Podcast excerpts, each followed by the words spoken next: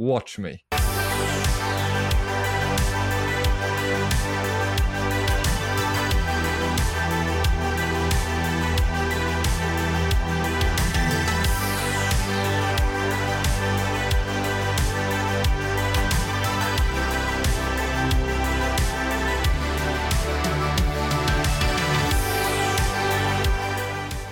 Fire up your chainsaw and listen to the Uncut Gems podcast, a weekly show where we talk about movies nobody else wants to talk about. This is episode number 92, and my name's Jakub. And my name's Randy. And today, the prodigal son returns once more. Jak-Luke Sharp's in the house. Thank How you. are you doing, Jak? I'm doing great. Thank you very much for inviting me on. I was saying before we started this, it's always a pleasure to be invited on and, and to spend some time talking about films that no one else wants to talk about. So again, thank you very much for having me on. And uh, I can't wait to talk about some Tobe Hooper today. It's going to be very Oh, yeah. interesting. Awesome. there you go. Yeah. I mean, you're always invited. Like, you're always, like, you just, all you need to do is just come out of the woodwork Come out the because you're like a yeah. swamp thing. They'll just like disappear for months on it and be like, yeah, I'm here, guys. Well, it, it got cancelled after one season, so it's back. It's in the public domain now, anyway. So it should Uh, be for me, there's only until- one swamp thing, and it's, it's Wes Craven's, and still dog shit. I thought you were going to go with Creature of the Blue Lagoon, some classic. oh, the oh, the Black Lagoon. Was it the Blue Lagoon? Wasn't this about the two Oh, teenagers that the- kept the- banging yeah, the? Blue, Blue Lagoons. What was Different lagoons. This is a this is a this is a crossover movie Yeah, that needs to happen. film. A creature of the Blue Lagoon, like this, Well- just like the Yeah. swamp thing comes out and it's So- like, what are you kids doing? Stop doing it to her. Brooke Let's do a lagoon yeah. month. We'll have to do a lagoon yeah. month. yeah, yeah. I don't know about that one, but yeah, the the, uh, the, just- the lagoon very one could sandy very. What are people doing?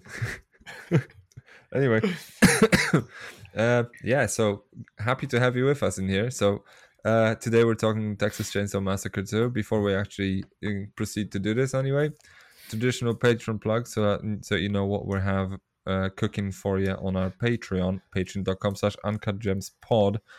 Uh, so the full complement of October episodes is available now to listen, which is the original Texas Chain Saw Massacre, a bonus tie-in, uh, Suspiria, which R- Randy and uh, Nick recorded in my absence because I was down with the sickness. Um, and, and uh, you know, and Mulholland Drive, the uh, this month's installment uh, of the David Lynch Marathon is also by the time you're listening to this um, is also available to listen on our Patreon. And then I might as well just tease what's coming in November.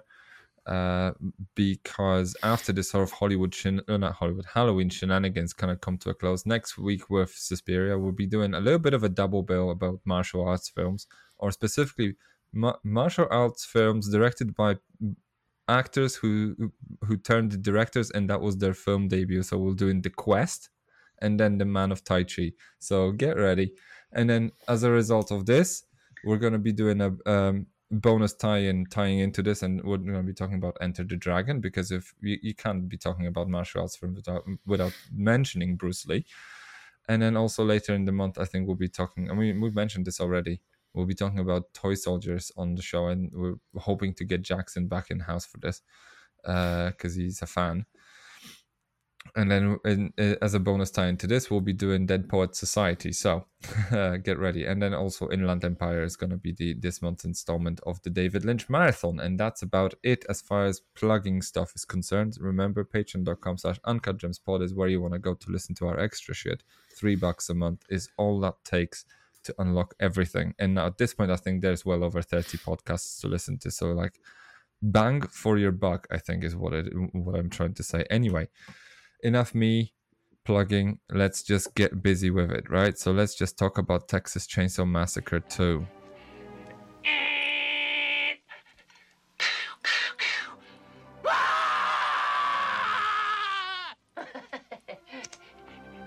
What was it anyway? The, the, the Rambo 3 soundtrack?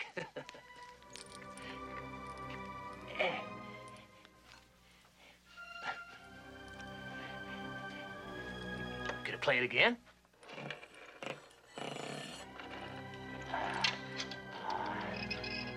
Sure would like it. Hey, maybe I could get a copy. And and you could autograph it to uh, uh, a far out fan. What's in here? record vault. Oh, where you keep the golden oldies and uh, and maybe uh, maybe the new music.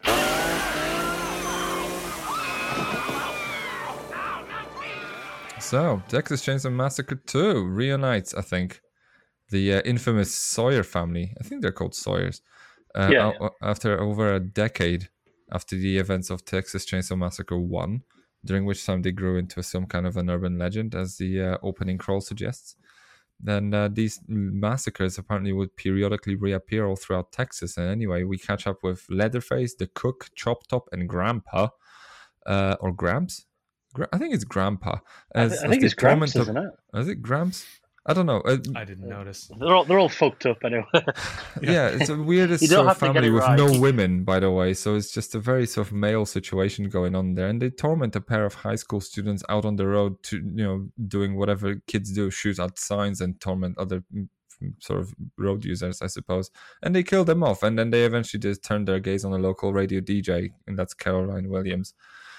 And what they don't know is that also someone else is after them, and that's Lieutenant, I think it's Bodie Enright, Bood Enright, nickname Lefty. That's Dennis Hopper, and, and he's out for revenge because they they've taken someone uh, he uh, held near and dear to his heart. But all, more on that later. Anyway, so the movie took I want to say it took twelve years to make. I don't think anybody wanted to make this film.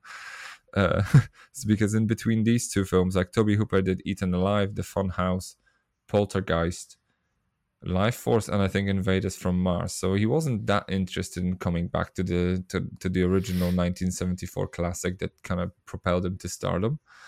Um, but he did nonetheless. I think Cannon was, was interested in making this film, and then Golan and Globus were like, "Yeah, we're making this movie, and so so how about you you figure out how to how to make it?" And then Tobe Hooper wanted to make it a black comedy, uh, uh, sort of like a horror comedy situation, and then Golan and Globus were like, "No, no, no! Like you're making a horror film. This has to be bloody." So, uh, so this is what came out, and uh, so and also apparently he didn't want to direct it himself, but then um, he looked at the budget and he was like, "We can't afford to hire anyone to direct, so I kind of have to do it because we." so true story.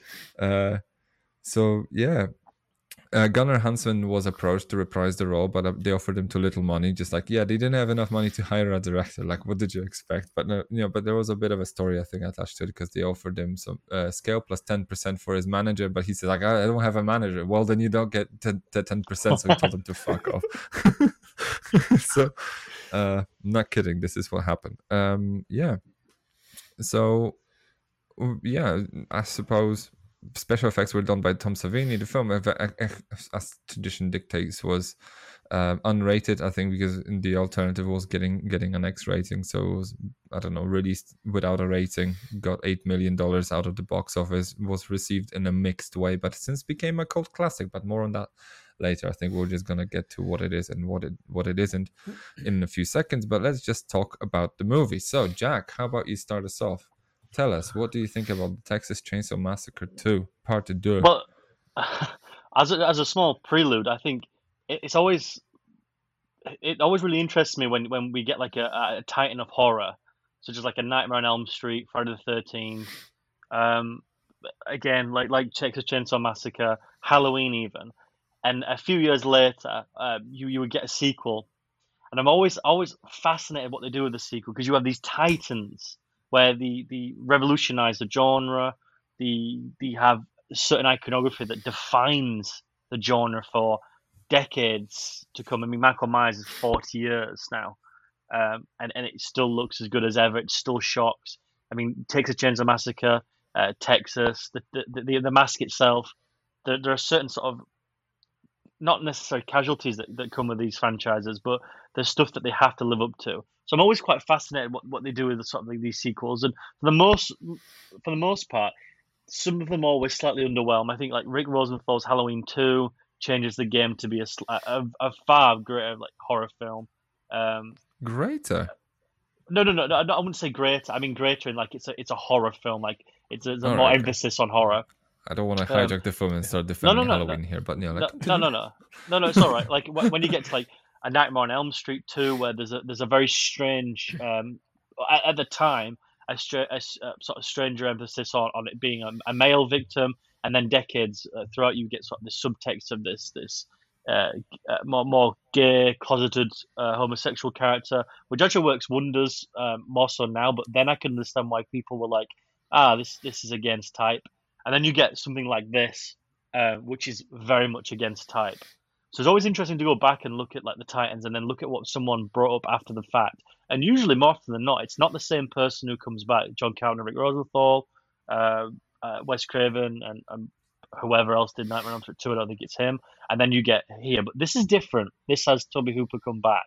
And what surprised me about this, because uh, I, I, again, I'll get into my, my thoughts very. I promise not to take it over, but I didn't know that this was uh, this had a gap of Life Force, Poltergeist, quite a few big films for Tobe Hooper within the horror genre. This isn't just a um, a, a craft original float around, do nothing, and then come back to this. The man had made a career, and with Poltergeist working with Spielberg and working with, which uh, I, I, believe is is it uh, 20th Century Fox or Universal. There's a big franchise there as well. So I was surprised that he went back after so long. Um, but I first I first found this film when I was doing a, a marathon of this, um, and these sequels in England, I don't know about you, Jakub, are mm-hmm. very hard to get. Very hard to get. Next well, Generation. It's, it's on Arrow. Oh, it's on yeah, Arrow. yeah. No, that, that uh, this is where this is where I'm going to come to. Yeah, uh, Le- uh, Leatherface. It's the one that's on Arrow. yes, exactly. Because the rest are like. Yeah. Tell me where to get part, them. part three, Leatherface. You just it's on DVD and it's extremely rare to find. And Next Generation's on Apple TV, but it mm-hmm. not a HD copy. So you you buy it and it looks like VHS. It's terrible. So finding the sequels it actually um, makes it better if you think about it. No, yeah, no. This is very nineties yeah. with Matthew yeah. McConaughey and Renee. McConaughey, Zen, Zen, yeah, Renee Zellweger, yeah. Um, and then the third one has a there's a Viggo Mortensen, but we'll, we'll digress. Yes. Yeah. Um, um, but you know, then you get into like uh. the, the remakes in 2003, the prequels with Michael Bay, then you get into the 2013. So it's, it's had definitely a career. But the second one um, was was the easiest to find, uh, which again was provided by Arrow Video. So w- when you get that pr- presentation, you get a pristine picture and you get the book and you get some essays and there's a bit more context about it so going into this film i had a little bit more of a of a, of a prelude to what just going off the street and watching it um, and my thoughts haven't necessarily changed since the first time i saw this film. It's fun. It definitely would take a lot to uh, as a, as a major fan of the original which i am it takes quite a lot of hard work to gravitate towards this as to be to be fair to it to be more kind. Um, and also i think that time has done this film, much like The Nightmare on Elm Street 2, a lot of favors. Because watching this in, in 86, um, waiting for years and years, not being able to get like DVDs, VHS, like you probably Laserdisc was the option, to, to wait for this really high, highly anticipated sequel.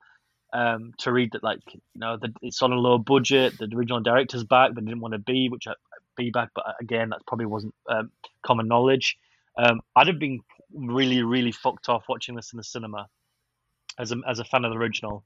Just as a, as a point of note, because I failed to mention completely, if you wanted to watch it in 1986, you probably would have had to live in America in quite in quite a, one of the few big cities, because everywhere else this thing was banned. Yeah, yeah, with the with the NC-17, yeah.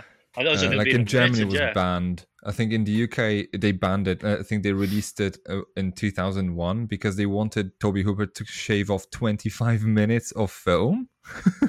well, I, I, read I read about the Germany thing. It only came available when it was on DVD, didn't it? Which is yeah, yeah. which looking so, looking back on it, it's not particularly like shocking, but again, I, I can understand. The Australia is the same as well. It, it never really had a release until the the uh, the, the mid noughties, 2000s. Yeah, yeah, which is quite shocking. Um, so so yeah, I think uh, th- this film has again time has been a great friend to this film, and and watching Dennis Hopper, the late great Dennis Hopper, as well with all of his uh, charms and issues. Uh, it's always interesting to see a performer like that give a, a, a Titan powerful performance. um, I, I, I, am not going to watch this just with with with uh, you know glitter eyes. This film has major issues regarding like story and character depth, but for what it is, I always find it sort of quite an interesting companion piece to, to, to its predecessor. Not necessarily because it takes creative decisions that are out there, but um, there's definitely sort of a subtext of why it makes these decisions and wants to blend tone quite well. And, and, and, and getting onto specifics later on, I think it has a very strong scream queen as well. very powerful iconographer.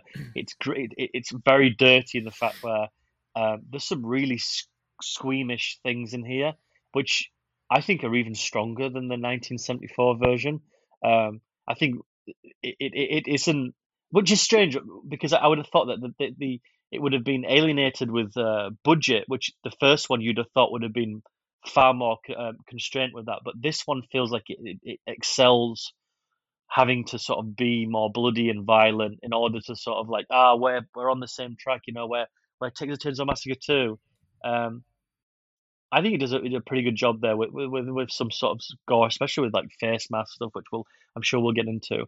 But being able to go back to this film again with a presentation from Arrow is a really good experience. It's very much a time capsule, but it's a time capsule I often like to revisit on Halloween just to sort of um, deflate the mood of, such, you know, with within sort of its uh, contemporaries. It's a nice little twist, especially mm-hmm. on tone. Yeah, fabulous. Randy, what's your take?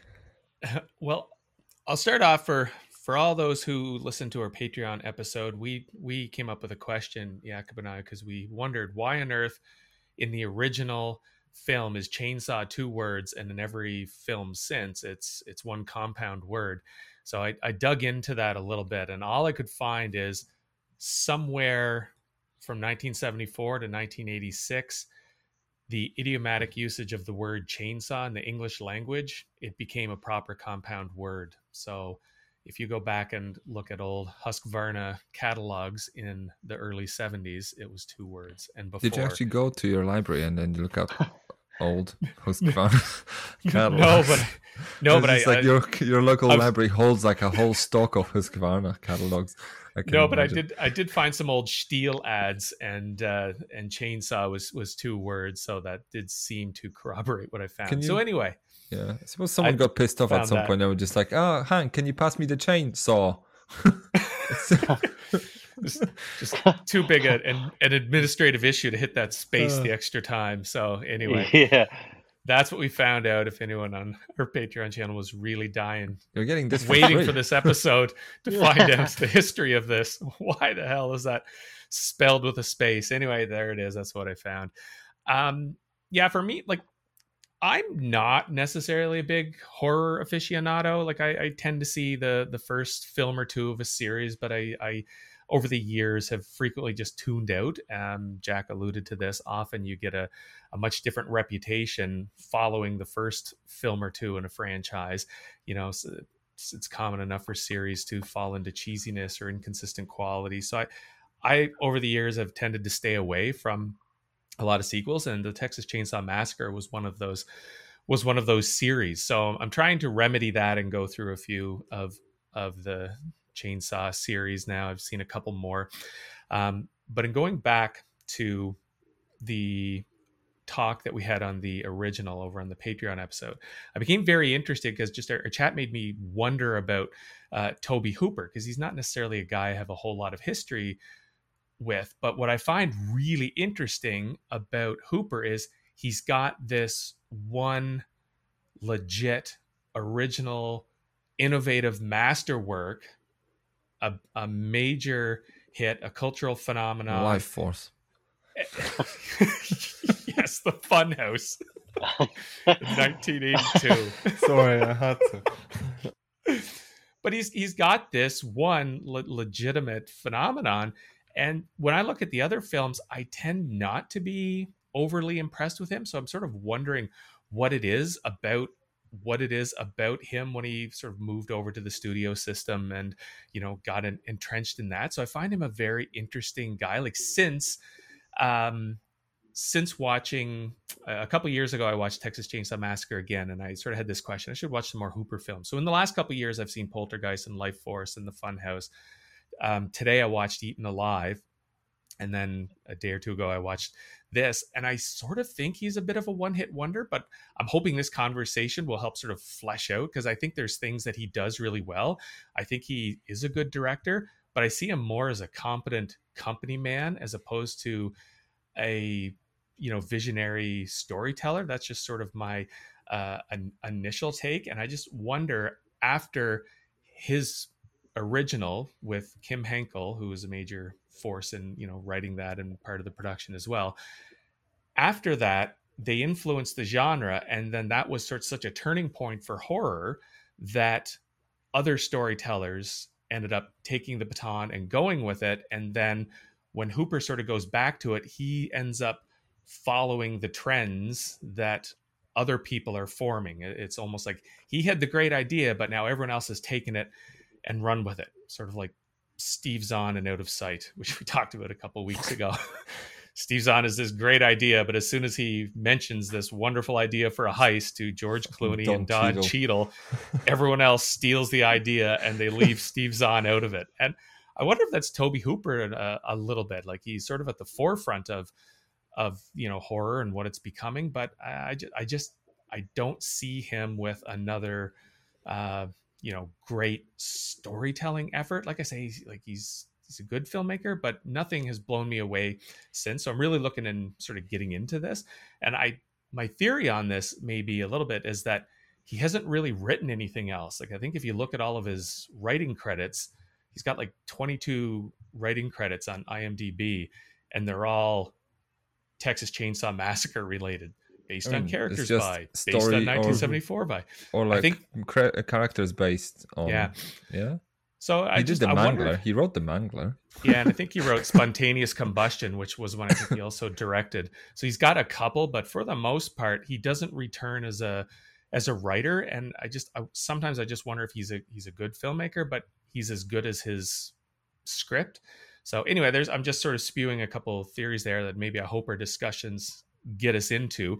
Um, but in terms of what this film is, Texas Chainsaw Massacre 2, it's noisy, it's rambunctious, but it falls sort of into the same conversation we had last week when we talked about nothing but trouble. Something that evolved in the 1980s was this idea of like I'll call it the, the horror comedy spectrum where you have uh, like Halloween type scares, and then you've got sort of you know fun and quirkiness and and comedy, and you've got some films like like Sam Raimi was a guy who did it right, and his leaned more towards horror, but the you know the the comedy and the the fun was sort of in there, and then you have Tim Burton, another guy who did it well, but his was more fun and but you know more safe with you know the horror type of uh you know goth material, but it's this weird thing that we keep seeing coming out in the 80s. And I think it's a really it's a hard difficulty level. If it's a gymnastics move, there's a hard difficulty level on this particular move and it's hard to to land. It's really hard to nail this and get the tone perfect. So if you're going for a horror with a certain amount of comedy or a comedy with a certain amount of eeriness, like it's really hard to stick that landing, I find. And for me, this film doesn't really do it, but I, I like the effort and there's there is some fun stuff in here. Um, but it doesn't entirely work, you know. But anyway, I'll leave it at that and uh, I'll pass the baton to to you, Jakub, for your thoughts. Cool. Uh interesting. Um I will say this. I I I thought I had seen this before. I don't think I have because I it's uh, my history of the franchise is quite patchy. Like I saw the fourth one, I saw the remix, and it's just like at some point I don't quite know which ones I saw because they they don't really form a series. And I think we tried to kind of just get into this a little bit because they all re- recircle back to the original. Like they all pretend mm-hmm. like the franchise doesn't exist. and I think even like the third one, they they were close to actually just as I was reading up on on on the second one now, I think the third one, the, the idea was okay, well, let's just connect the second one and the first one, and then make the third one somehow. And then at some point they retcon everything. Like the second one doesn't happen in it. So like it's almost like a curse. Like it's just there's this one masterpiece, and then every everyone kind of recir- recircles back to it either from the front or from the back. It's either a prequel or a sequel or a remake mm-hmm. of the original, but nothing like no, you'll never see like I don't know Ch- Texas Chainsaw Massacre 17, and it's just like they'll they'll make a mention of of, the, of what's happened here, yeah, right? Stretch, of stretch or lefty. Like no, no none of this make, make makes like a lasting sort of cultural footprint.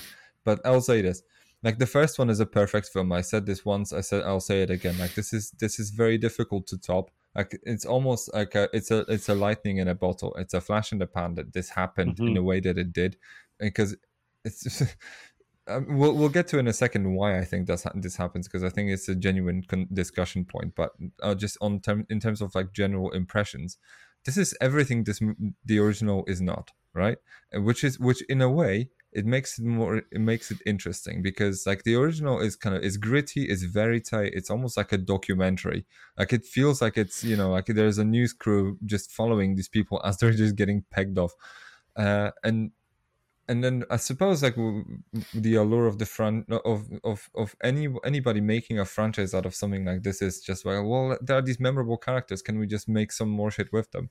Even though the film does not center around around them anyway. They're just like a random family that these people well, it's not a random family but they're just like these people stumble upon this house and there's this shit happening in this house right? So it's not like they're just these super villains that they're, they're defined by their by their power tools it just happens that they're just they're just fucking maniacs, right? So in in here it's all different. Like it's not verite it's very glitzy it's very like you could see how Tobe Hooper has graduated through the years. Like he he he this is essentially a studio film right? But um it's very colorful and this is something that really struck me. It's very green very blue very red very purple. It's very neon. It's very very sort of glitzy and flashy and uh, jazzy and and it's very loud. And then mm-hmm. on, like, I remember like one of my gambits was uh, on on the original was like there are filmmakers who took the dinner scene energy and they tried to make careers out of it. And one of them is Rob Zombie, and I think Rob Zombie look looked at this film, but in particular, and he was like, I want to make movies like this. Like this is my aesthetic. Like he looks he he looked at this movie the way Tarantino looked at Band Apart, and he's just like, no, I want to make movies like this, you know and then and he essentially made like a house of a thousand corpses which is exactly kind of like a carbon copy of this in in more ways than one right? And you know what? I, I i'm kind of here for it even though it's uh, the movie has like wild problems like in terms of like mm-hmm. what the story where the story goes like it, the pacing like half the time you're just like i have no idea why are we, why we're here yes yes what's what's happening why are we why is this woman running in in a big dinosaur uh, skeleton in front of a car I don't get it. Why are why are we on a mountain? Are, are, we in in the hills have eyes all of a sudden? What's happening? You know, like or is this a house? I'm not sure. We're underground, right? Why are these guts? What are these guts doing in the cupboard? You know, it's just, it's just like you. At some point, I think the the recipe is you kind of have to stop questioning and just let it wash over you, however gru- gruesome this is, right? And I think this is how I ended up having having a, a decent, good time with it, because like if you really wanted to sort of dissect it the way like Roger Ebert did, like you're not gonna like it, like this. Mm-hmm. but but as a the more I think about it, the more I, the more I, the more in awe I am of what this film is. Especially when you think about like I watched Invaders from from Mars and it's dog shit, right? like I've I've seen Life Force, not good, right? Like so, Tobe Hooper is very patchy, but I think this is where he kind of comes back and he just goes like, well, because like, he's done a bunch of films with Cannon at that point. Like he did Life Force, he did he did Invaders from Mars. He I think he did probably the Funhouse was a Cannon film, probably wasn't. Uh, so he did at least two uh, two other Cannon films. So these people knew what they could expect out of him, and he just comes out with this out of nowhere, like because you know. So I'm in awe that this film exists, especially and especially in compare in contrast to what what the original was and what this is. It's just fascinating to me, which brings me to kind of my opening question: How does it relate to the original in general? because I think I, I, pulled out a quote from our good buddy Roger because like Roger sometimes pisses me off. Sometimes I agree with him, but sometimes it's just okay. So Rod, Roger's comment was, and I quote: "has This has a lot of blood and disembowelment to be sure, but it doesn't have the terror of the original, the desire to be taken seriously. It's a geek show." That was his comment. Like that was his criticism. This is the reason why he gave it one out of four. By the way, right? Asshole. Um, but Um, what what do you guys think of this sort of the relationship this movie has with the original? Because I think Jak, you've alluded to this that, and then the original does not have any violence almost at all. It has implications of violence. It has it alludes to a lot of violence, but it never shows anything. In here, this is front and center, out on display. There's heads coming off. There's there's hammers going into people's skulls. There's loads of gory shit happening in like for like half of it. How does it relate? And then what does it say about Tobe Hooper? What does it say about this film? Do you guys like it? Where do you stand on this? The floor is yours. I'll, well, I'll I'll, start because I know. um, I think I, I, just to just to start, I, I, agree with both of your opening gambits as well. I agree with the theory you were talking about, Randy, and I also agree with you, Jakub, on most points what you said. Um, to to try to combine them, this film feels like the antithesis of its predecessor, where the first film didn't have a screenplay. This one mm. does. The first film didn't have a cinematographer per se. This film does. Uh, the first film shot on 16 millimeter. This one shoots on, on, on probably 35 millimeter. Mm-hmm. Uh, the first what one else? had a had a well, well yeah exactly. The the, fir- the first film had a had a had a, uh, a had, had no stunt coordinator. This film probably does. The first film had no stars. This film does. It feels like the antithesis of of someone or or a group of people who went out to make a movie with um, the constraints of the um, economic standards as well as about uh, production standards. And that's where you get the lightning in the bottle because that is human passion, um, character that, that comes out and crafts cinema. And it's like, like lightning in a bottle probably is an understatement of what that film is because it, it, everybody can go out and do that, but often than not, you can't ever hit those heights. That film did that, and again, that's probably for a conversation you guys have already had. Unless you lock these people in a room with a with a bunch of rotten sausages for like three days at a time, and then you're like, no, no, we'll oh. keep shooting until Gunnar Hansen goes like, I can't get the squib to work, so let cut this woman's finger. I don't give a shit. so like you know like nobody would but, uh, nobody else would allow this to happen. exactly and and in, and in any, in any other era you you'd have limitations of insurance um, uh, god um, again money. You'd have uh, issues of, of, of, of multitude of multifaceted issues that would condemn that film ever being made. I agree with randy about this film having issues within the studio system because often enough, when someone in cinema is in a position where there is restraints and there is constraints there, that usually the passion and the imagination takes over and crafts something against those things. Um, this film sort of, granted, as what you said in, in, in your opening, Jakub, this film didn't have uh, a whole host of money or, or or issues where it could it could gravitate towards and to be a big blockbuster. Don't get me wrong, but it still had on a lot more than the, the original. I think Tobe Hooper has an issue there because it's almost given to him on a plate where, right, we've got a cinematographer do this, we've got uh, big actors with the screenplay, and I don't think Tobe Hooper brought as much to the, the to this film as the film brought to him. And that's why you get most of the issues because you don't have a screenplay, you don't have any character development, and you are so correct about the pacing like there are two sequences in here that are overly long to a point where they become acts. One, it, what, well, there's actually three. The first one is the car in the beginning. The second yes. one is the Radio Shack, and the third yep. one is the is the is the um, I, I don't know what you call it. I, I don't the amusement I, park. I don't the, tunnel. Their, yeah, their lair, yeah, right? The, like I was just yeah, like, is lair. this a house? Is this what is? Is this a fun house? I don't know. Is this like a national park? it's a it's an eighties underground amusement park. Yeah, uh, Rob yeah. Zombie probably owns it now anyway. But um, but no, there, there's yeah. just three. He probably owned it then. Feel... well, yeah, probably. Um, yeah, that's where he probably he keeps Bob Moseley. but um, Jesus yeah, it, Christ, it, yeah, it, probably it, is. It felt, it felt like um, those were three sequences that were just stretched out to the max, and I think um, the what what Tobe Hooper probably brings to the table is a is a grittiness of uh, boots on the ground approach where um, this film is is now realized Cannon realized that this is a franchise. And with a franchise it needs to be crafted in a certain way where we feel um, contemporary to the big boys. And i don't think this franchise was ever built for that. This this this this franchise was meant to be watched um, at 5 a.m with at dusk uh, with no idea what this film is about who these people are with newcomers uh, with with a cast you didn't know uh, like those Italian horror films where you know they were often you didn't know if they were snuff films. Now, granted, there's a, there's a different level between those uh, with an American feature, with an European feature. Don't get me wrong, but I just think that there's It's there's because they were hiring these Serbian Yes. prostitutes. Yeah. And they, they you never know. It's just like we paid them like two hundred bucks. Might as well just get rid of them. yeah, and they, they, they, they, they ultimately film it. for yeah. Um, but but I, I think that there's just a definitely different type of tone that Texas Chains, Texas Chainsaw Massacre was, and then what Cannon and perhaps Tobe Hooper thought that it could be. So that's the first issue.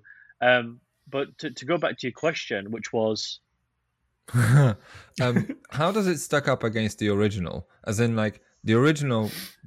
Well, Ebert, Ebert basically pointed this out, right? So the original hinted at the terror and was trying to be taken seriously. How does it? How does? And then this is the legacy this movie's kind of trying to build upon. And then what does it do with it? Does it does it build on it? Does it dismantle it? Does it, what does it do with it? And whether it's successful with it? Like I'm, Well- I'm well, interested in what I- you guys think about. this. Yeah, I, I, fe- I feel for the most part I've probably answered that with I think like again this the, the first film's a world of its own. It's meant to be something completely different to what people thought was a franchise. Um, with the sequel, uh, and we've alluded this to before, like like uh, Randy said, you're always going to have a very different experience with a sequel because you're never going to sort of make those happy of diehard fans who loved the first one, but also you need to evolve it to a point where you can find a balance between not alienating the predecessor fan base, but also bringing uh, others. Very few franchises can do that, if at all any. I mean, we, we've done the Jaws films. You look at the Jaws Mhm. too, like it's so difficult to do. And I think this film was doomed if it did, and doomed if it doesn't. And I think it's very clear that this film wants to be tonally very different to its predecessor, and that's the way forward that they go. And they do make it very grim. They do make it very gritty. But I think, as like Andy, uh, sorry, Randy said earlier, is that they've also got to do that with the times. And I think that's the genre telling them to instigate those merits and not Tobe Hooper. So I might answer Randy's question where I think, I think Tobe Hooper probably is, uh, would have always been best of making very low budget films, but understood that because he made a masterpiece and there were people willing to sort of um, take that and, and, and break it down and, and build it back up to what they wanted it to be, uh, he sort of lost uh, that ability to be to, to cra- craft things and then realize, well, hang on a second, I've got loads of stuff I want to do. Uh, let's go build it. That's why you get Lifeforce. That's why you get those films. Like you, you get a man who, who who is given money because he made something and then tries to craft something out of, out of thin air because his his mind's full of ideas. It's very dangerous just to give money to anybody. And I think in in a very much more a24, not to bring that up, with a with a balance of five million dollars, go make something. I think Tobe Hooper would have prospered, but I think mm. that here, I think there's definitely a decision where I'm not going to let anyone else kill my baby, so I'll do what I want with it. And there's appreciation there because he can then sit down and say, um, you know, you know, the late great Tobe Hooper, I made the sequel, it's mine, and not have the issue where William Friedkin didn't make The Exorcist 2 and let someone else make a mockery of it and then let Yeah. someone take his child and ruin it. So th- there's, there's Mhm. definitely an, a maturity then. Depending on what type of person you are, if you want to leave that be, you're able to. But if you want to, if you're a, a bit more attached to it, which I imagine Tobe Hooper was because it was such a phenomenal um, cultural phenomenal, you would want to sort of see where you can go with it. But it, but uh, again, it's a very difficult thing because you are doomed if you do and you're doomed if you don't. So I, I do, I do sort of envy. I don't envy Tobe Hooper with this, but I do think that the opening crawl is a film in itself, and that's probably the film where it should have been. But you know, it, it, it it's an interesting take. I, I agree with what you're saying, Jak. The thing that I would add to that is I think that Hooper is on the record as saying what he wanted to do with the second one. He wanted to explore uh, dark comedy, black, black, black Mhm. humor, because he felt that that was something that was in the original, and it is. But he felt that that didn't get enough attention or didn't it. coverage. Yeah, Yeah, That I, I'm, very I'm few probably people saw that. So seriously. I'm probably I'm probably one of those people though. I don't I don't I don't see a Midsommar or Hereditary or or Texas Chainsaw Massacre. These films where they're meant to be a little bit of, of a comedic nature to it. I never saw Midsommar as being something that was comedic. I thought it was incredibly dark. And I never thought the first one was ever so comedic. Granted, I think you can watch it like The Exorcist now out out of context and be like, aha, these practical effects are shit, or I don't that's- ever see it I don't that. think, but in se- seventy in the uh, universe of 1974, I think he wanted it to be a a bit more satirical, right? Around But I don't. I, I've Well- never seen it as such ever. I I think that there's just moments in there, like for example, the the grandfather trying to club the uh, Sally over the head. Like these, there's just a few moments in there that Hooper w- was intentionally, you know, making something very, you know, blackly comic, and It's like Yeah, I nobody can- I really left the that. theater. yeah. That's just- So Did anyway, see what he did to that door? yes, there's another one, and well, Jim Siedow's whole performance in a way. Um, so I, I, th- and I think he's on the record as saying that with this one that he wanted to explore the comedy, and and I guess that sort of makes sense because of what we're seeing in the '80s too, you know, surface in these other types of movies. But uh, I think that's the big thing that tethers back to the original. Um, you know, other than sort of the the framework of the world and the the story and and Jim Siedow's character um, is you know this this idea like from Hooper that he wants to see what this would look like if it were a little bit more gonzo and if he were a little bit more uh you know forthright with the comedy and and really sort of go down that route um, and it probably made sense to you know people who were funding it in the original meetings i know that there were uh some in, you know there were some instances of conflict over it but you know on the surface if if uh, Hooper said, "Yeah, okay, no, we'll we'll do this. We'll basically do it the same as the original, only we'll go a little bit more down these avenues for black comedy." You know, I, I think that he's got support for that. Hmm? I mean, I mean, look look at the front cover. It's like a parody of the Breakfast Club as well. Yeah, I mean, on pur- on on purpose, right? Like that. That's Yep. one of the sort of selling points of the sort of IMDb trivia now. And then I'll, on the on the kind of point, I will say, uh, I f- you know, it's. I mean, there, there's a few things I wanted to kind of to, to kind of say to kind of in relation to this, but there's there's one thing that just keeps kind of coming back to my head is it i find it fascinating on some level like how this relates to the, to the original because it almost feels like like you could actually go through the sort of horror franchises the, the more iconic ones and basically imagine that the first one doesn't exist like the first one is not a Um. part of any franchise it's just there's there's halloween and there's just this film that just sits there and the actual franchise starts with the second one because the se- the first one doesn't connect into horseshit, right? Say say I mean maybe maybe the maybe Nightmare on Elm Street connects, but they're all kind of like they have their own sort of character. Like the first Child's Play is essentially like a uh, like an like an Alfred Hitchcock sort of film almost but it is just like weirdly enough it doesn't commit to any gore to any violence. It's all about the suspense and then and and then sort of gaslighting you into thinking like is this doll even alive? I know it's alive because i've seen the guy do the Damballa thingy right? But then but but they're trying to keep telling me that this is the kid that's doing it right even though I've seen the point of view of the killer, like there's this this thing, this thing coming coming alive and then just killing the babysitter. So like the same goes for like Halloween. It's all of a sudden like this this this thing that's just about the sort of horror in, the suburbia or um, the Texas Chainsaw Massacre, sim- similar situation. Like it's all like there's this sort of quasi documentary happening.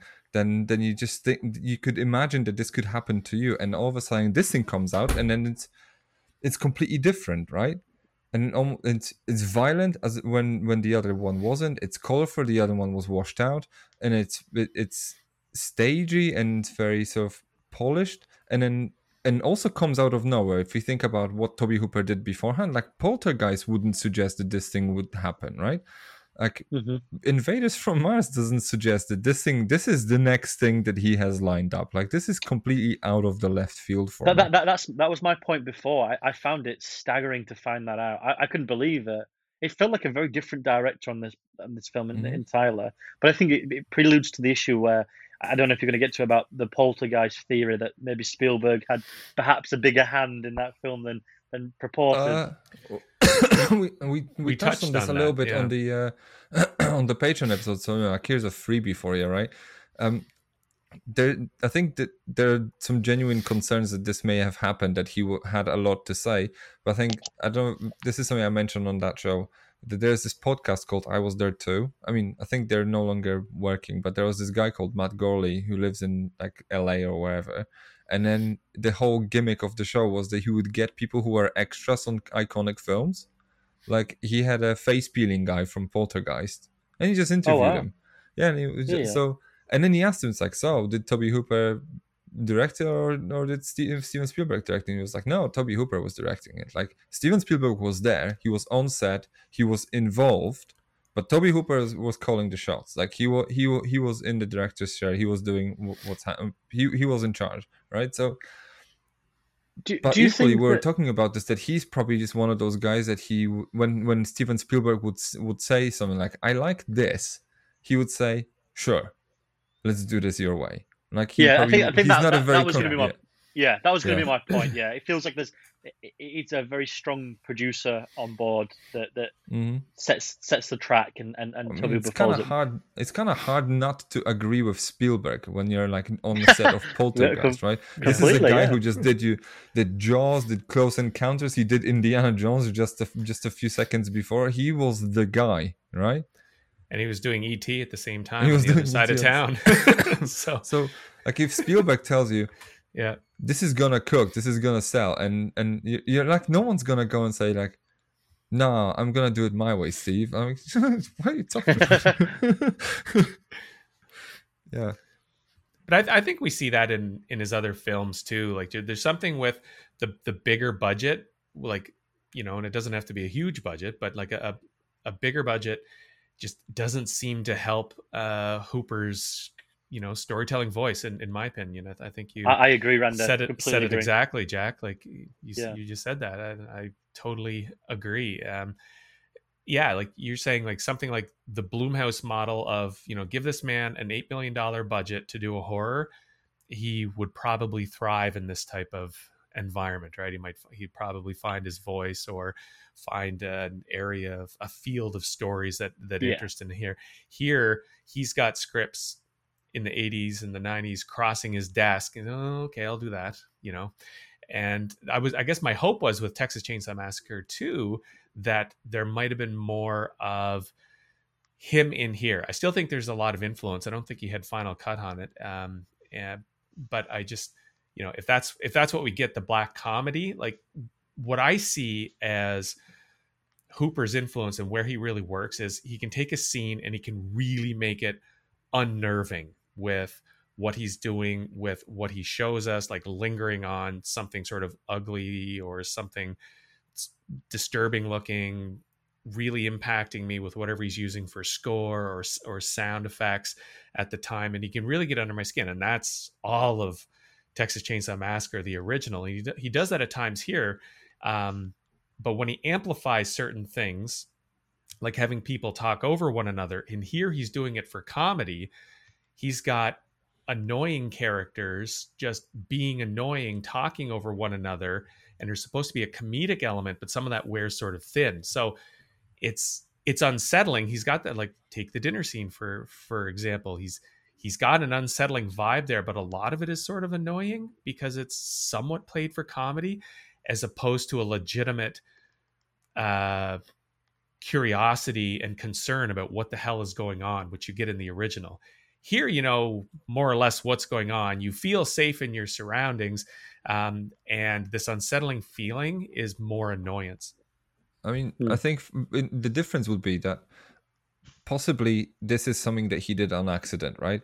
That in the original, he didn't quite know that he was making something that actually is taking itself quite seriously. Like, right? Like he says, like, "Uh, why are you not laughing, right? It's just, well, because like the way that the 16 millimeter grit on this, and then the fact that there's no music, there are these just weird sounds everywhere, and there's people, these people talking over each other. Like he finds it funny, but I'm just horrified the whole time because I'm with these people. I'm with this woman. I'm in her skin, right? And then he doesn't realize that he's doing it to me, and I think that's part of the genius of the movie. In here, he's actually trying to go. And it's like, no, no, you, you, like he's he's not trying. Uh, he doesn't give me the opportunity to actually get into this woman's skin, right? Because I'm in a movie. Like everything's glitzy, everything's neon, jazzy. Every, the music's there, the, the sweeping cinematography is there. Someone's wearing a steady cam rig. I can feel there's there's a, there's an artifice between me and the film. There's there's a lever of form that I have to jump over, right? So there's Completely no agree. I can't, uh, yeah, I can't immerse myself in the film the way I did in, in the original, which I suppose, okay, fine. Like I, I, am watching a horror film, so it's it's still kind of just manages to get under my skin anyway, just by way of really gruesome imagery. But it, it doesn't have the same effect, yeah.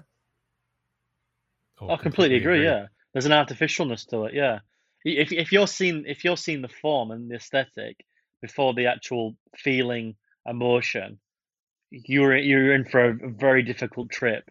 And it's it's a thing that I think sometimes filmmakers who are given, let's say, an, an alleyway of uh, uh have a little bit more of a, of a budget, tend to up, overcompensate it. And a great director we spoke about this beforehand, who nailed both of them, was Kubrick, and Jordan Peele's doing the same, where he's giving the emotion, but he's giving that in a really good blend with the budget. And I don't think Tobe Hooper sort of has any sort of emotion within his films. I think he has he has he plays well with horror, but when you watch Texas Chainsaw Massacre, it stays with you because of the iconography, not necessarily because of the actual um, feeling and and and, and um, resentment you have for those those characters. Whereas here, I think he probably realizes that and then goes more so for the iconography, but mm-hmm. he does it with a with with a not necessarily with like a stylish form, but but more so knowing that he's got a camera that he can do this with, that he that he can he can he can do a car chase sequence. It's it with the first film. He has a bigger budget, and I think it definitely shines through that. Perhaps, I think maybe it's it's it's also an issue that happened with Poltergeist. Realized that hang on a second, like uh, we made a film that was frightening in a house. Like we can we can do this. Let's go and let's push the barriers. Um, but again, I think that relates back to having a really good backbone of Spielberg. And I think Cannon were notorious for throwing these things out and being like, little as money as possible, let's earn a fucking fortune.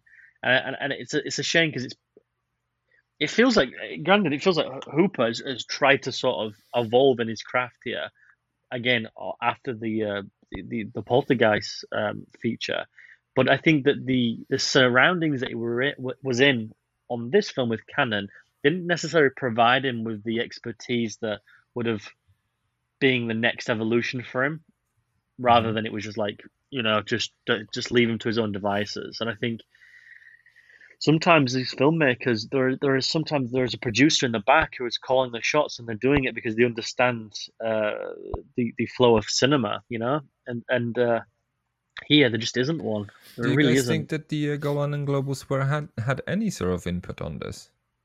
Like, did they did they just offer any suggestions, or what do you guys think?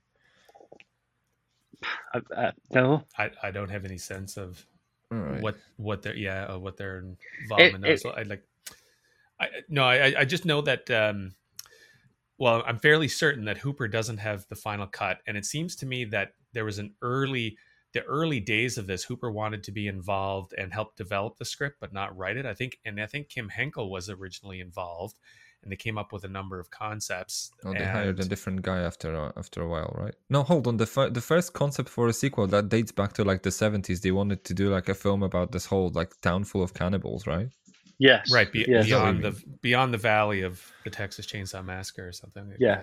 Which is which yeah. is, would be a satire in its own right as well. So right. there's and definitely I, sort of there's a bloodline there.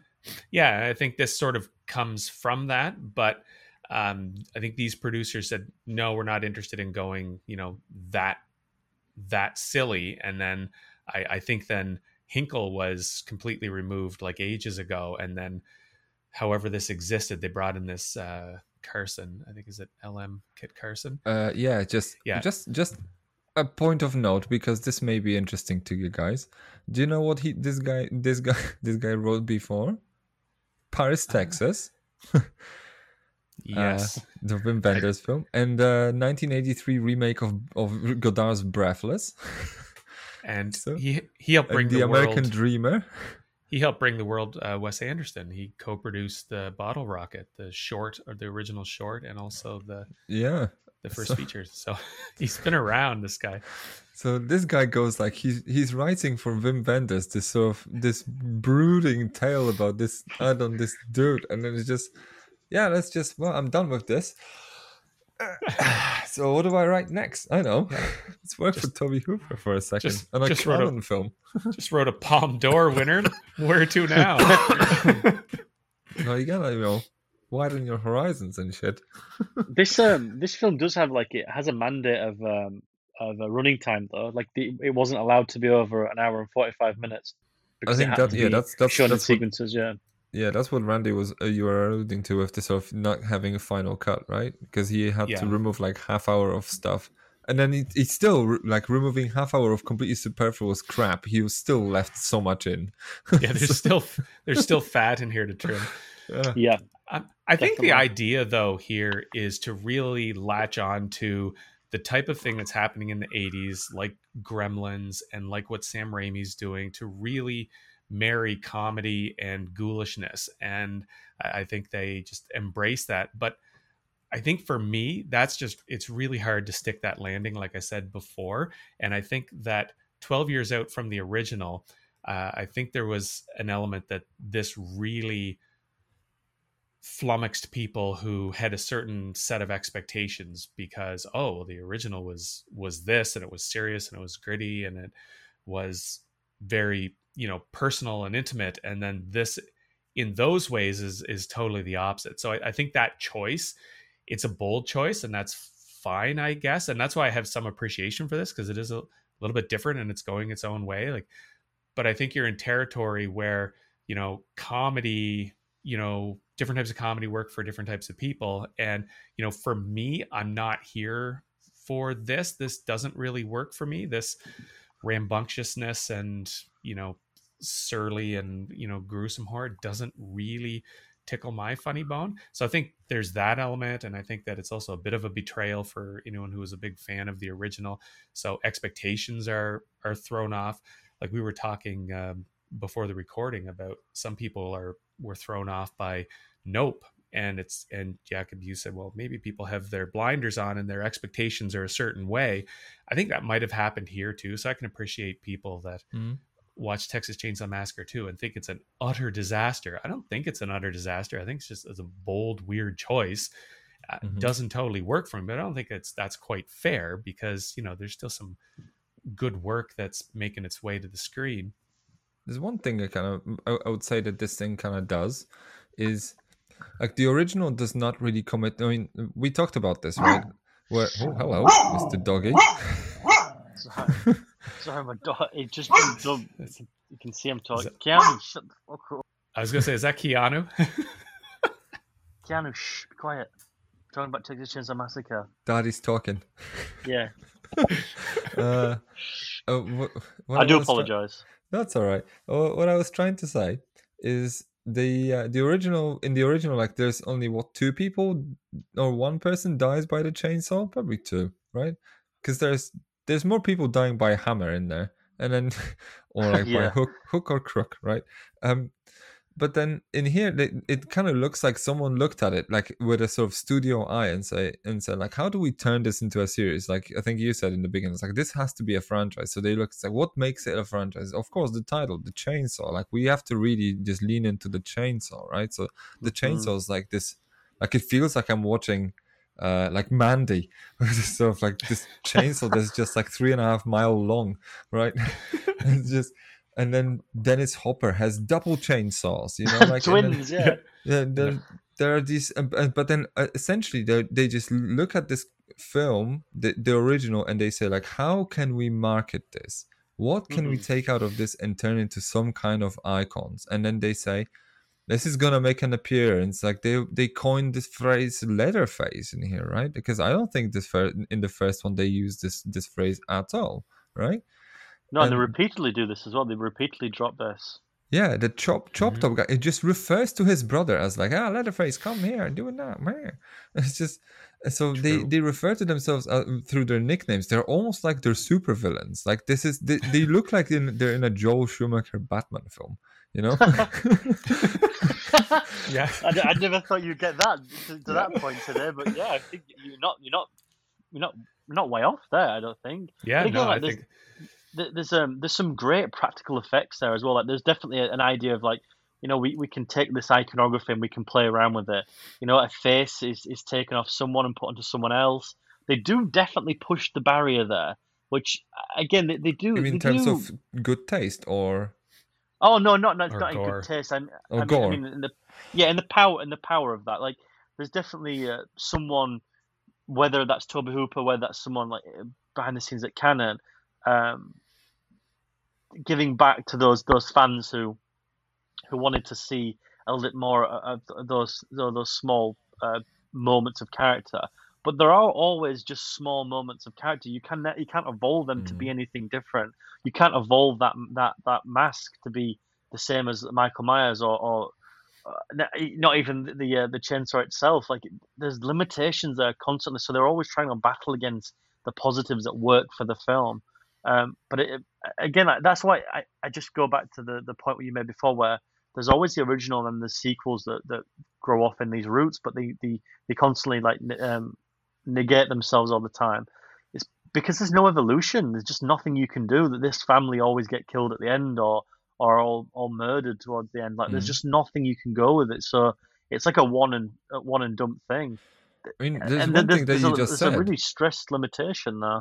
It's what you just said. When you think about it, like, there's only so much you can do with the image of a chainsaw, or or or there's only so much you can do with the fact that the guy is wearing someone else's face, right? Yeah. Um, like it's not necessarily. It doesn't. It doesn't have the sort of same iconic sort of pull as like the Michael Myers mask or the Jason Voorhees mask, right? Like Yeah. Jason Voorhees becomes a character almost just incidentally, and you and he still, well, be, becomes the iconic face of the franchise, right? Yeah. Um, is, is- but yeah. but that, that franchise had to evolve into the hockey mask as yeah, well.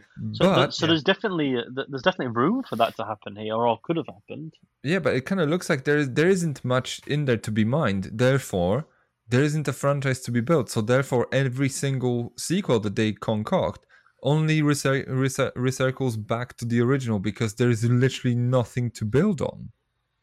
No, I completely agree. And and you know Yeah. the, the the things that they do find here to build on is uh, the, the the sort of exquisite chili sequence, which really does have major ramifications that could have been With the explored trophy that aren't. chili. Yeah. Yeah, I mean, I mean, like like when she found finds the tooth and he says, "Oh, that's just some," uh, it's like you know, like some gristle and stuff like. Yeah, peppercorn. Like there's there's a there's it's played for more, more so for um, a comedic nature, which is quite fun considering. But did like, you guys laugh this is- at this? At any of this, by the way? I, I, did- I wouldn't say I laughed. It's not like a comedic like ah, but there is like a ooh, like you you do sort of like there is a horrible repercussion you feel. All right, because I was kind of just straight up grossed out. No, like it's it's suspenseful in in, in a sort of um um different way. Like it's a reversal of suspense. Like we all know what it is, and but but they don't. I, suppose it works in that that that type of tone, but and definitely the thematic. But I would have wished that to be explored more. And again, that's what we spoke about before about the the, the film that this was going to be the uh, Valley of the, the, the Beyond the Valley of the Texas Chainsaw Massacre. It feels like that sort of nature to to build um, a, a- a world here, not necessarily for a franchise, but just build a world where we can build uh, a foundation upon.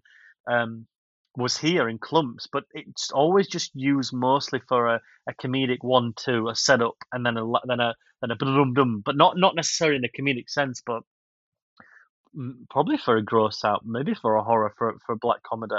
But th- those are the elements where there's a foundation to be built there. That's the house. Hmm. They just Yeah. don't seem to sort of want to gravitate towards that.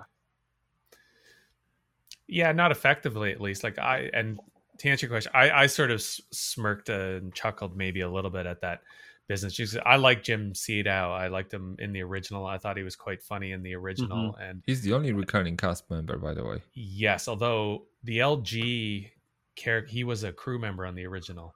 All right, yeah. Although he, he's So, gonna make an appearance anyway. Yeah. yeah. So you know, to me, this this type of comedy doesn't work really, and it makes me Hmm. sort of want to go back and see Evil Dead Two because I think that's an example of it totally working just with the horror and the comedy in just perfect sync. That's Um, a but- shout.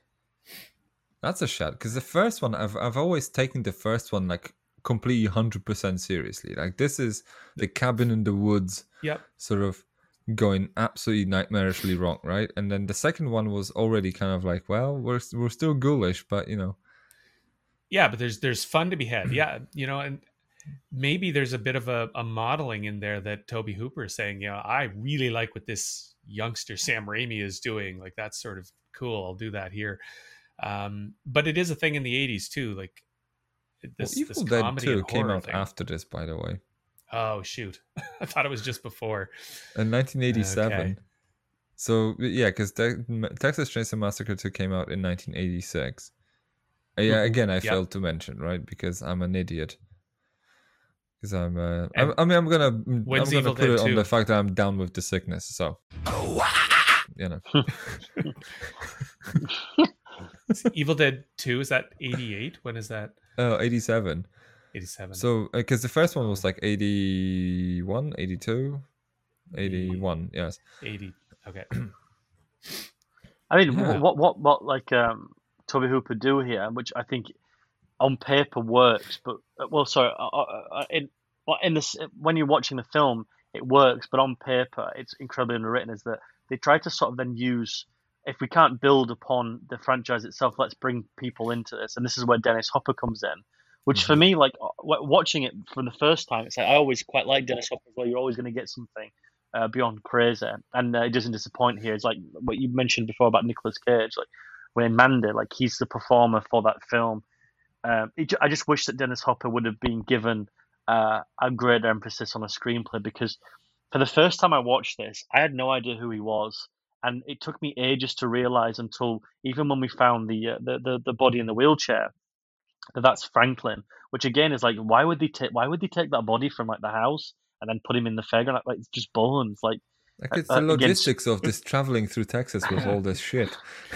Every time they set up shop in a, in a new abandoned theme park, they got to bring Just, Franklin's corpse. Yeah, they better bring the, the, the bones and they, all. Yeah, like they have the, the other bones, the, uh, the, the, the the the the the the the guy they have, the corpse they yeah, have the in the beginning. That's the hitchhiker, hitchhiker and yeah. they call him yeah, Nubbins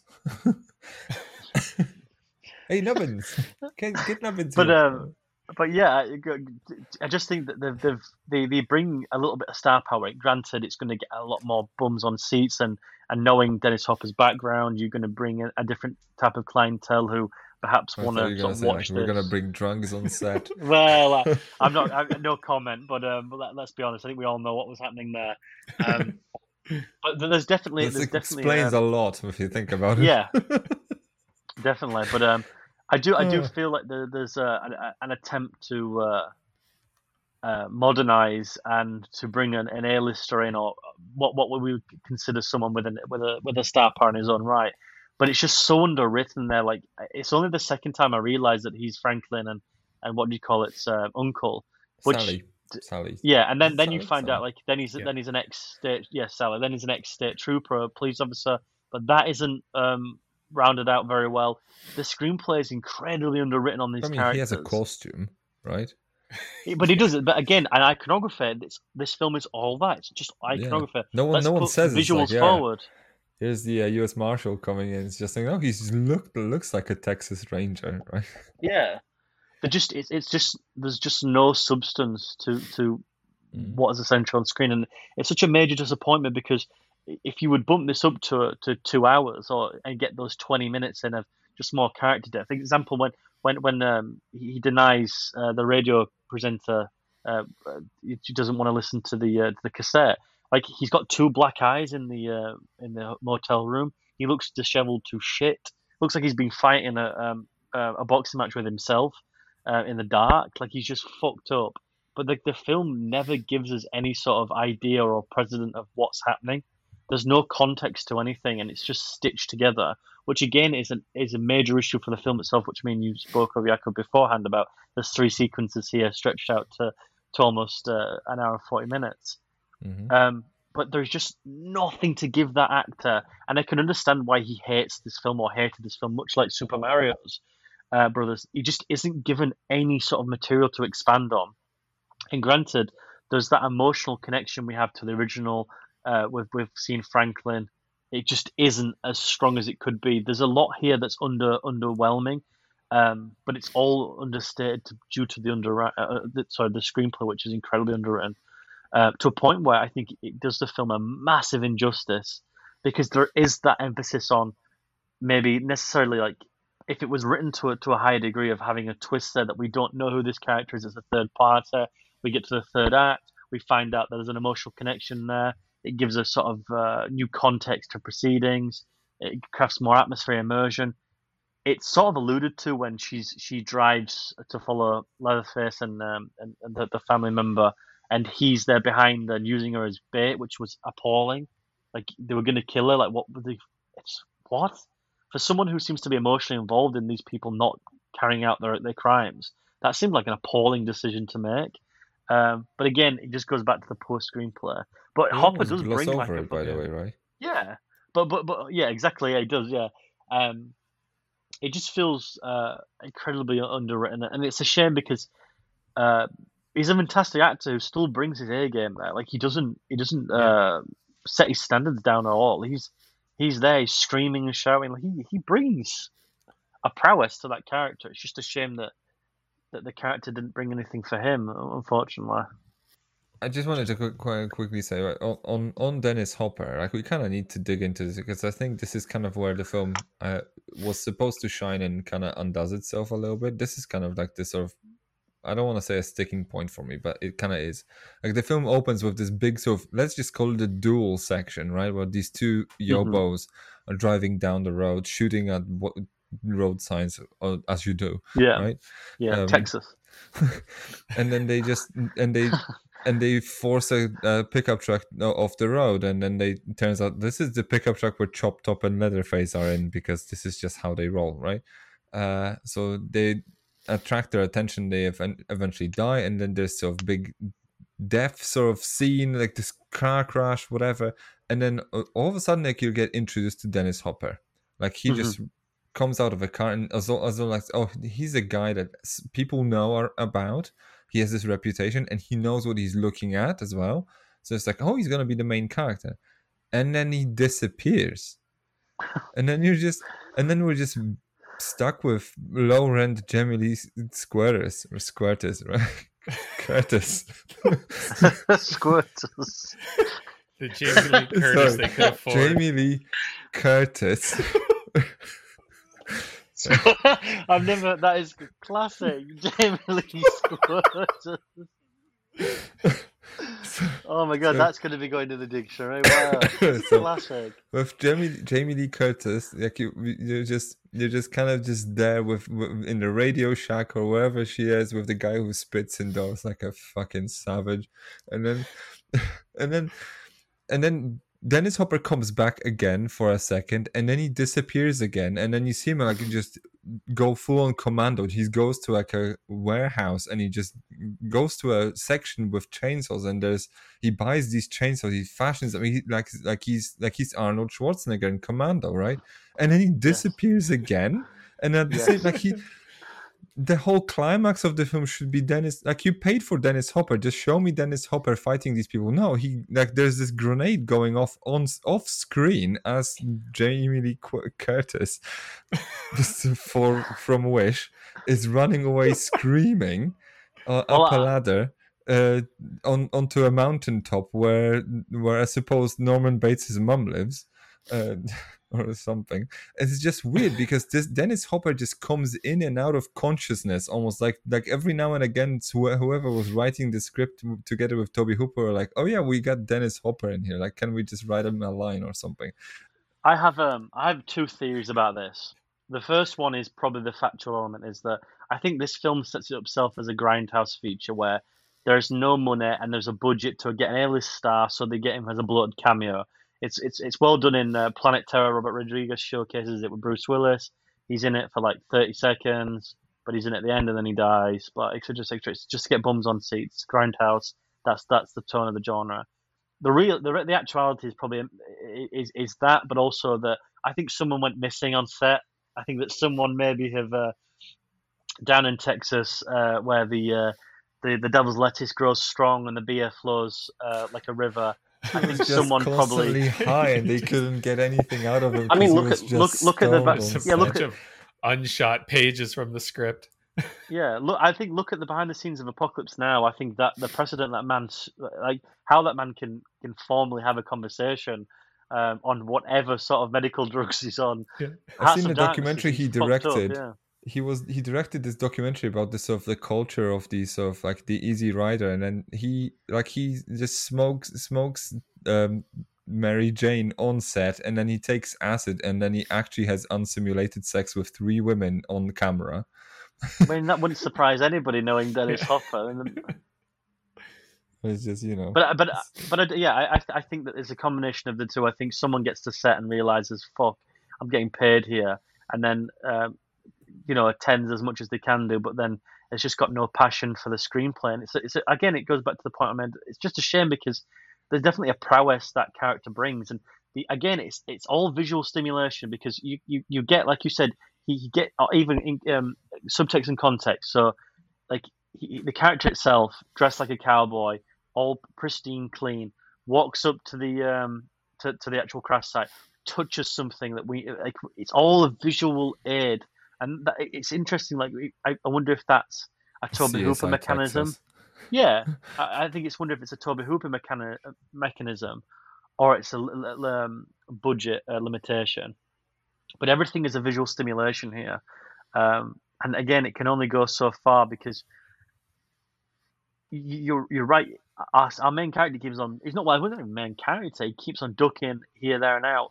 Either write him as a third party or don't have him at all. Because I know you were joking about the Jamie Lee Curtis ripoff, but I think that for for a stream, she looks like her too no, she does. She does. Yeah. But again, like we're, we're talking about, like it, this is a film that's following standards, not setting them. Uh, As as Randy said, it's a horror film that's Yeah. most definitely incorporating the '80s vibe to it, and I think it looks.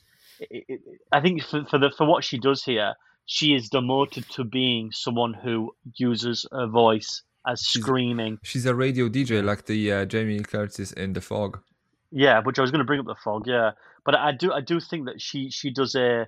I think I think what she's used for, she is just demoted to be a scream queen, but she's very adequate at, at, towards it. And also, uh, as an actress, she she has some very um, strange moments to balance of tone. Presume w- w- when we have this like really brazen and, and horrifying attack at the radio studio, it begins this like really violent.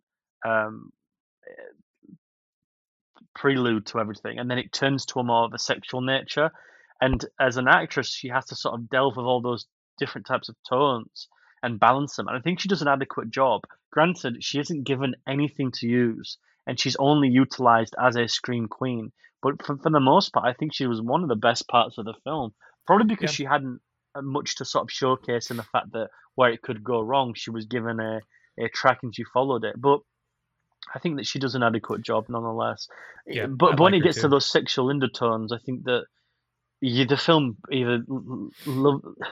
I think there's a many people who leave the film at that point emotionally and and, and, and connectively. Like I just think it just it goes down a route there where I'm like, ah, okay, we're gonna go for the phallic imagery and uh, objections, but I'm like, ah, just okay. I don't know. I, I- that, that, to me was like th- the strangest part. yeah, it is strange. I, I think that that's part of Hooper thinking this is funny. like I think that Yeah. goes to the comedy. You know, let's take Leatherface and let's get him a girlfriend. Let's let's make him really horny for Caroline Williams Yeah. for a stretch. this is his bride of chucky is what it is Yeah, yeah. that's that's, that's yeah, a- that's weird. Is it just me? There's a sort of an implication that he, he blows his load as well, not to bring the mood down. Where like he he's like jesus yeah like, like way to uh, you know like oh yeah, Yeah, Jamie no, that's- Curtis We're trying to- didn't do it, did it? No. lowbrow jack No, back like, like in he's the in the ice. He's in the ice bath, like That's- quite literally an ice bath as well. And he's like with his Mhm. chainsaw, and then he lifts it up and he goes, "Ugh," and he screams as well. I think that's like Oh, an indication that he. Yeah, I, mean, think so too. oh. That's what I. And I thought. think I that's didn't, that I didn't Randy. I notice think because he this is all he well. does. He just goes like, Ugh. Well, it was like, oh god, it was like he was in the room then. Yeah. I mean, for for me, uh, the more sort of disgusting sort of situation was, um, I suppose this whole film kind of eventually just decides to remake the original a little bit, like from the moment that when they actually grab her into the in, like well she sneaks herself into Oh. the into this room and she and then Leatherface finds her and he goes like put on this face like um they're not gonna find you here this was a moment where I'm just thinking to myself Jesus like this is fuck me this is uh this is something Can I ask you a question, Jakub? So- do, you know, do you know earlier you said that you didn't find the chili sequence funny? You thought it was more disgusting. Did you find the sexual undertone aspect of it in any way appealing and, and comedic, or did you find that turn off as well? There was uh you know I wasn't like look at this chainsaw being a penis Yeah. you know? No no i was just thinking to myself at this point i was kind of like it already at this point i i was kind of almost at a sort of the past the sort of the rob zombie point of no return. Like in any rob zombie film there's a moment after which i do not give a shit. As in like there i'm so desensitized because there's the volume of everything is too much and then uh, they go for this like that everyone's screaming there's music blaring there's just gong going like beam beam beam beam everything's colorful and then he goes like and then chop top goes like just like licks his little hanger and whatever and at this Oh, point i'm like i don't care about any of this But, but again, like there, there is like uh, it is, it is uh, more like re, uh, re, being repelled from the image itself. Though it is an is an emotive stance. Like when he's like on his shiny tin top thing and he's Yes. scratching it. Like I was like grossed out, and especially when I know I'm going to miss a jump here, but when Gramps is like eating the the meat off it with his tongue and he's licking it, there's definitely a, a being freaked out, and there's a definitely emotional Yeah. spike there. But like you, I, I get I get to the point where after we leave um, the Radio Shack, I I do not give a fuck after that point because the film doesn't. I check out almost Yeah. when he goes in this with his chainsaw into the sort of the ice bucket, which Yeah. I don't know what it does in there anyway. it's an it's actually like an that's ice the bath. we- It literally is an ice bath. Is- it's yeah. a fucking bath yeah, it's a with like Doctor Mountain in it and stuff like that. Yeah. It's just he goes. I'm like just. Mm. It's just and It's at this, clearly a and at this point I'm just like I sexual repression. Jakub, come on. What is this? What is? I mean, Where's yeah. Gems gone? I thought we were talking about the sexual repression of Leatherface. Come on. I mean, in all fairness, like I'm not surprised that this man's sexually frustrated. just look at him. like at least he doesn't he's not have. gonna go like he's not gonna go out to a nightclub and and just you know find himself a lady. Well, you know, he doesn't have have scissors for hands like someone else did in the nineties. You know, eighty nine. You know, he's got to be quite glad that he's he's able to use his hands and stuff like that. And you know, Well, but then again, he's a little bit, you know, what's the polite phrase? let's move on. Um, uh, He's uh, you know, he's undernourished. he went to school in a short bus, you know. Yeah, he's, he's just he's just you know, undernourished. I think the character that academia. is that that is the the root of this character. Honestly, I think that's what it's based on, and that's yeah. He's, you know, you know it's not going to survive too uh, too much of a picking at the uh, you know the way that it was written. Um, Yeah. I, I think what's going on here too is that again it's the comedy, and then from this awkward sexual stuff in the meat locker or wherever the heck they are, then it goes into like this weird gruesome sitcom, which is the the dinner scene and Leatherface is bringing a girl to supper. Like that's that's the joke. I think there's sort of an underpinning joke in a lot of this, Yeah. and it's yeah, it's it's just not it's not working look for who's me. come into dinner. Yeah, let's It's yeah, the- I think that's what it's just- oh, it Bubba's like never invited a girl before. Bubba. It felt like in uh, incredibly repetitive as well. Like it felt like those sequences. Again, I keep on going back to this, but there's three sequences that are just elongated fuck. They're I don't. So the, the, the first one, yeah, the first one's interesting enough because it's different. The second one at the Radio Shack, like the uh, it, again is like it's horrifying in its own way. Then nosedives, as, as we've just spoke about. But when we get to the uh, whatever it is again, the underground uh, uh, uh, theme park, I feel the like that. underground fun house. Yeah, it takes like forty minutes. and- Bespoke, by the way. cannibal cave. yeah, yeah, we're getting from like we don't ever seem to move anywhere, uh, figuratively and literally, like, factory. and even even thematically, we don't move anywhere. The joke keeps on going on, and then we get to sort of like the really terrifying bit, and again, and again, an absolute impeccable piece of uh, practical effects where we see the face off. And to me, I was like, Mhm. oh, that was like the shocking moment. That was the the meat hook moment for me, where I'm like, oh wow, like we're, we're, we're gonna sort of we're gonna try blend here, but but it it's it's under undercut with a comedic edge again, another comedic edge, and then we float I, back I into I didn't the. get the comedy. None of the comedy translated to me. I was just ooh, because he's skinning the guy. And by the way, this is something that I'm just wanted to kind of point out. Like this is something that maybe the only example I can think of of when the franchise doesn't recircle back to the original because the new the Netflix film oh, has a scene where he takes off the guy's face and he just lifts it against the sun like this. Yeah, yeah. Right. There is this, and then it, it it looks like this is an homage to this, to the second one, because he just takes the guy's face off and he just examines it, kind of like that against the lights, just like, did I do a good job? You know. So it kind of looks like, oh, is this a is this a moment where this this franchise culturally is not acknowledging anything else but the original? It's just great. I think you're giving But the that whole film scene, way man, too the guy, much he guy, credit. the guy wakes up and is just like, fuck, jeez. So But it- again, but I see even that they're though, trying you- to be go on, funny there. Do you, yeah, no, no, it's okay. Um, uh, yeah, do you see that they're trying to be funny? Like that's how I see it, and I agree it's not working. But do you see that that's sort of the effort, or do you just see this as just sort of I I did not. okay? I mean, um, this is me being an idiot, right? No, because no. I was Oh, just, I was just, I was just, you know, all Rob Zombied out at this point. mo- Like, I, yeah, I know some people find stuff like Rob Zombie stuff like very funny. I'm just like, oh no, I'm- I'm just, I'm just trying to survive the night. but- but That's in- all I'm trying. in in the other other the sense of the the the, the actual like implication then if if you're not finding those comedic like me because I, I found the I find it more uncomfortable more, more than comedic should, I should say especially the chili sequence but that that to watch that guy's face and to see the practical effects I did get sort of an uh, an emotive response there because it was slightly horrifying does it not sort of if it's not hitting you on the on the on the double turn where you're getting these like comedic nature as well as the uh, the, the horrifying nature to it. Do you not find one of one of the other like, or is it because you're not finding both, but you're not finding the horror, you're not finding the comedic nature. So are you finding the horror here or not? I am finding the horror, and I'm also, I mean, I'm also there for the craft because I'm, al- I've already resigned myself to knowing that I'm watching a film. Like this is not like I'm not watching a documentary about what whatever happened to the, to the to the to this woman in the Radio Shack, right? okay. This is, um, so I know I'm watching a movie. So at this point, I'm also I'm there for the horror, and at the same time, I'm like I'm looking at LG going like, oh no, what happened to me?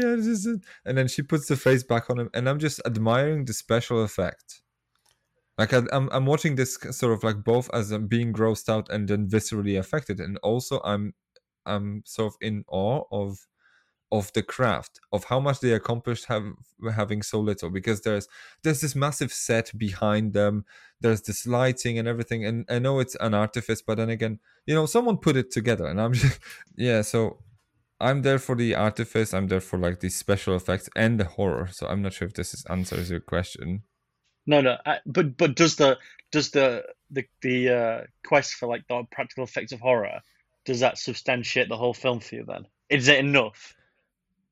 Oh no, no, no! Because like there's the film has like these massive holes where like I'm just like wondering like if if the film worked on all cylinders, I would be like, yeah, I would I, I, w- I could be able to excuse a lot of shit, but I can't because I'm just like I, I'm asking if whenever I'm asking myself a question like, what is this woman doing here?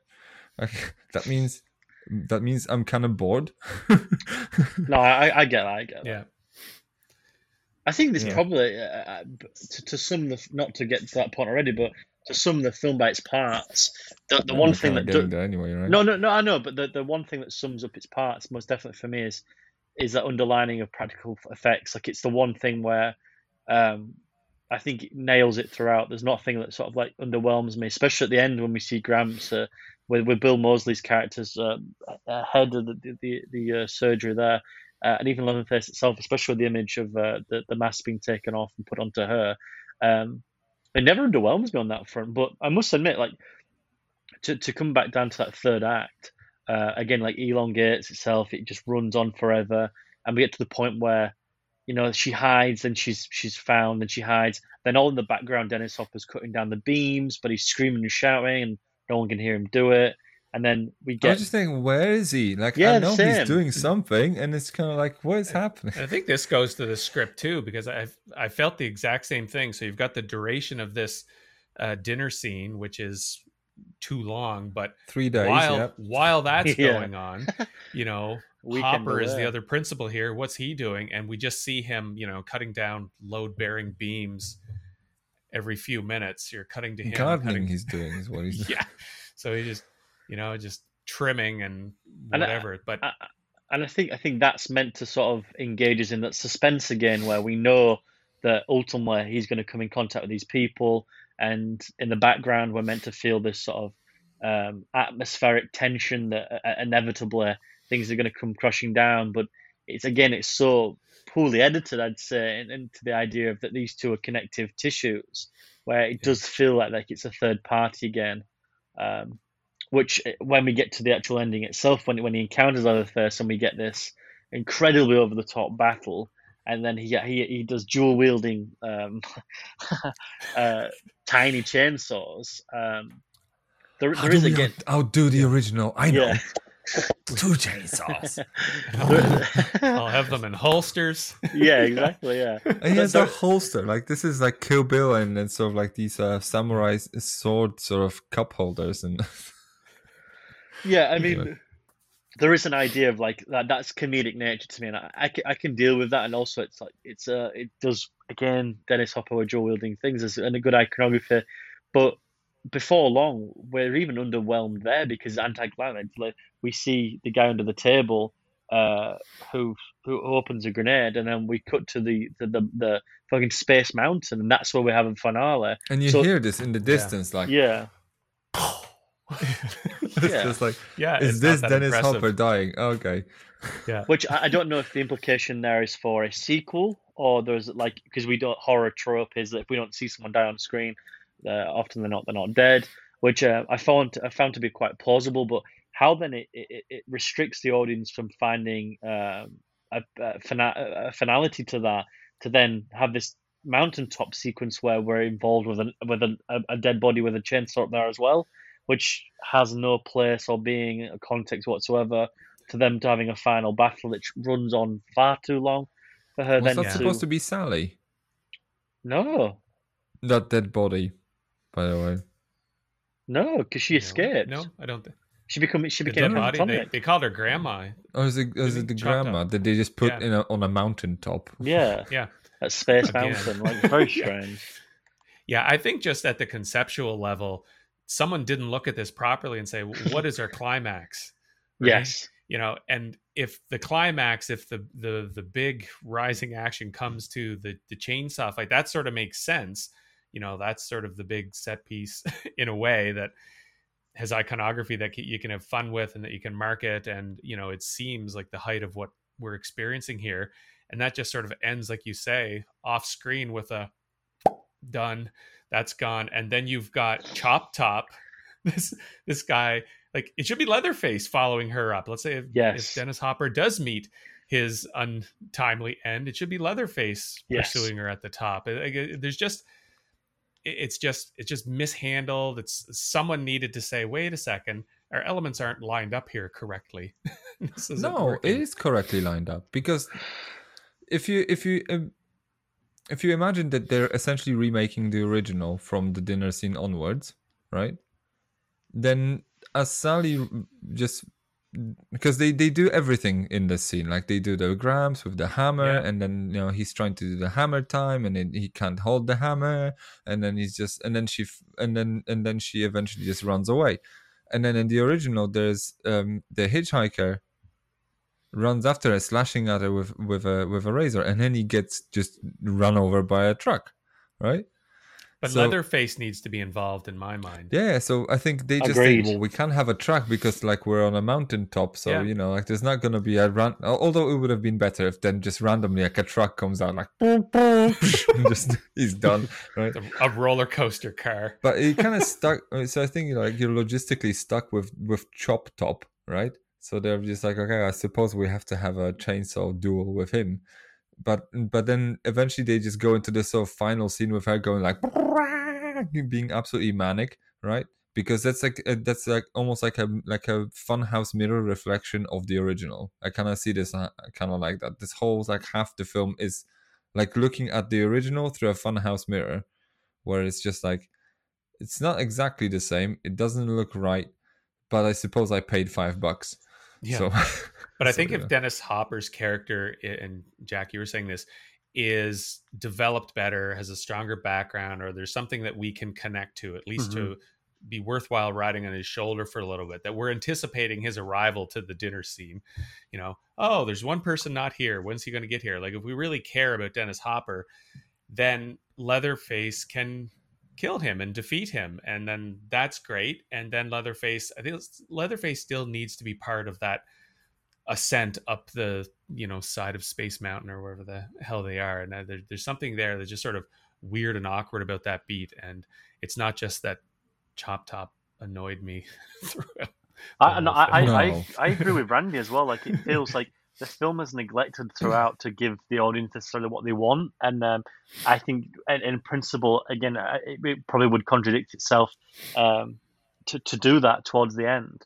Um, but there isn't. There's just, I think that the concept is that to kill uh, the one character we thought was going to save the day, which is Dennis Hopper, builds the atmosphere and the tension for that final uh, stand of of Caroline uh, Caroline Williams.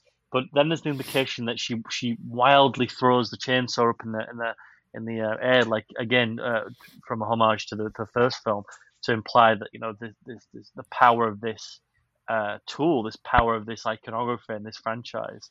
Uh, but it but she she does fight uh, a principal character that is less than uh, on on terms with, with what we've just seen as the horrors of this th these characters in itself. Like so, I, I completely agree with Randy, and um, I did think that it was interesting that the film implicated the the war in Vietnam there as well. Like he keeps on saying Nam Nam Nam. I I, I found that to be sort of an interesting mode of like, oh, so we have got some sort of written uh, depth here, where granted it's just offbeat comments, but there's a subtext here where we can you can find a, a line through the sand of where that character's crafted from, which was strange to give him that, and then to play him as a comedic entity more so than anything else. Horrifyingly so. I think it's one of the, probably the best characters. I, I probably would disagree with Randy there. I think I think I, I think it's annoying purposely um, to sort of give the audience this preconception that this this character is not as horrifying uh, until they, they commit their crimes, especially with the hammer um, hitting the uh, the radio the radio DJ. Um, but yeah, conceptually, for, for them two to have that final battle felt out of place and very anticlimactic. It didn't have that umph, that that horror.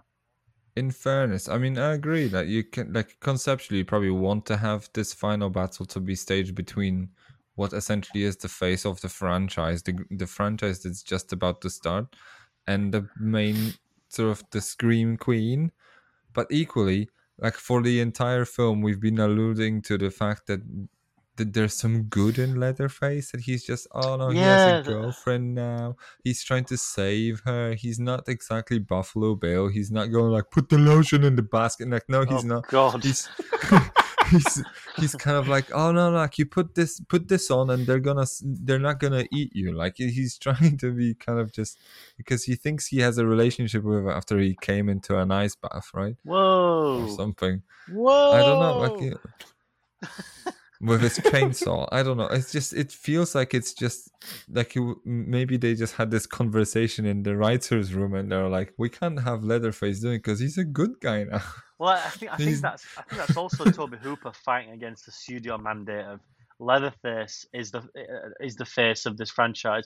But I think to Tobe Hooper, it's actually the family itself, the Sawyer family.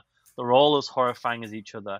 Grandpa's this Mm. de- decrepit old point. bastard in this chair, still at the end of his days, still trying to to, to, to kill this girl. They're all Yeah. evil entities, and, and Yeah, they're I all think- equals on the poster. yeah, yeah, Yeah, and I think yeah. I, I think that that's the point of uh, the the ending with, uh, especially with with the Bill Moseley character of that. No matter how uh, comedic or centric these characters are, deep down they're horrifying killers.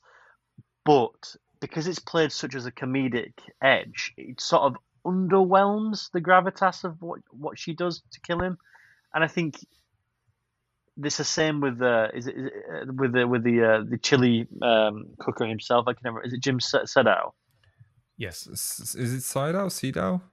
I'm not sure. I've been saying no, see sure. I'll say Sedow as well. I, I think Yeah. I think how that is such on a whimper as well. Um, it's interesting how he finds balance there because at one point he's he's he's crafting this notion of all these people are evil, but in the same token that the the, the, the most powerful person in, in, that family is is given the main stage against uh, Dennis Hopper, where the other two are almost sort of underwhelmingly brought down a peg, which I thought was a really mm. strange sort of idea of what him to do. I don't understand the purpose of that. Perhaps that again, that's just a concept of we need this film to end now. Where we have to sort of bring character acts to a point, but you maybe onto was, something there. Yeah, I think there's there's also a studio piece here, which is sort of interesting that um, this has to fit the studio rules. So it's interesting. Tobe Hooper is one of the architects of the new horror. We'll say starting in the you know the 70s that leads into the cliches that we really get in the 80s. But now we have to play according to the 80s horror rules. Um, so it's sort of interesting, and I think that the fact that well, we have to kill people off. That's how we resolve stuff these days. Whereas in 1974, didn't matter, you know, who mm-hmm. lived or who died. Like not everyone had to die. She, you know, Sally just had to get away, or the we had to have the suspense of whether or not she was going to get away or not. And it, no one, the the principal baddies didn't have to necessarily die. So like like we're totally on the 80s horror train. I think here. It's sort of interesting to me that Tobe Hooper's on that train, but he laid the tracks to a certain extent in the 70s. Yeah. Could you imagine?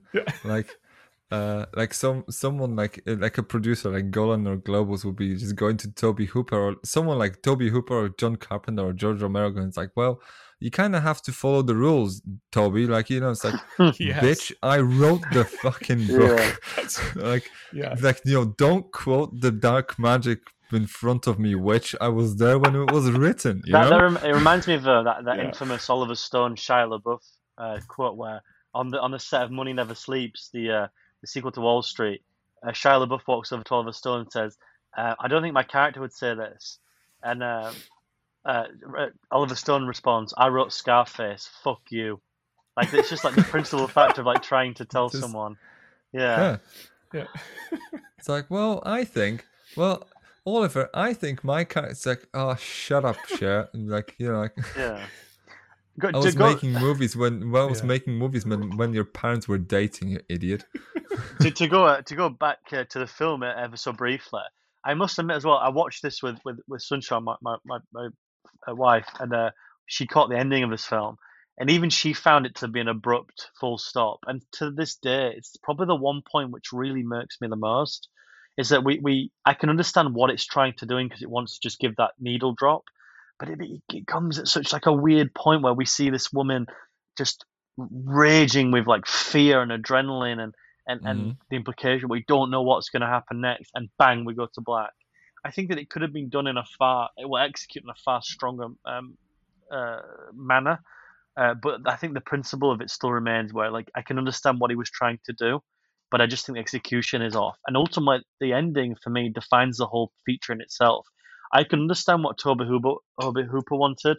I can understand what Cannon wanted, and I can understand what fans wanted. But the the trifecta, and they all wanted different things. Yes, and the execution alienates everybody by giving a little bit of everything to every, everybody as well.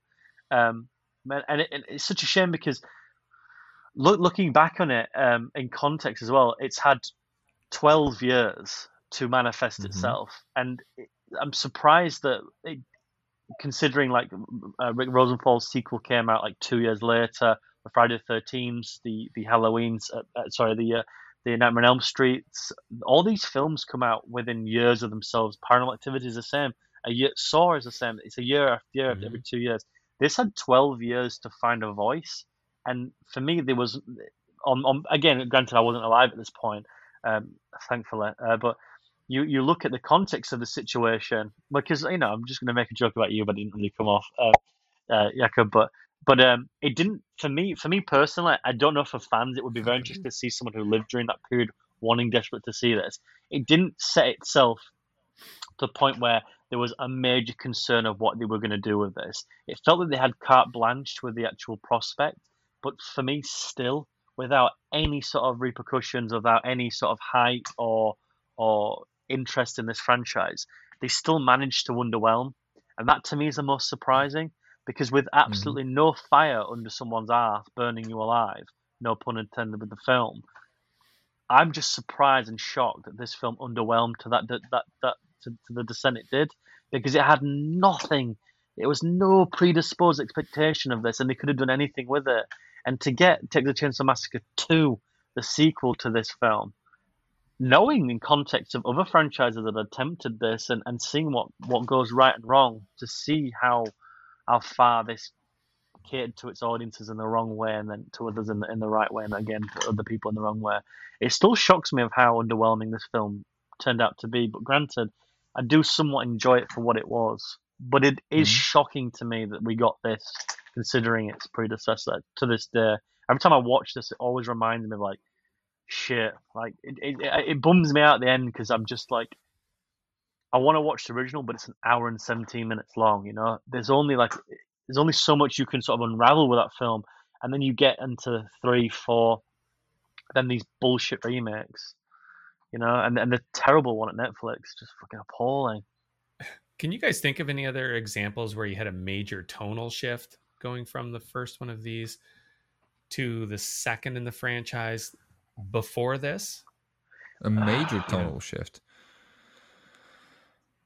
Well, going from yeah from one to two like it's interesting here because there's the 12 years and i think that do you think uh, I don't think that's so far off, Jakub. I mean, it's, no, just we're Yeah. gonna talk about Gremlins Yeah, too, we'll but I into think they're just going like way gonzo. But uh, yeah, it's kind of hard to say.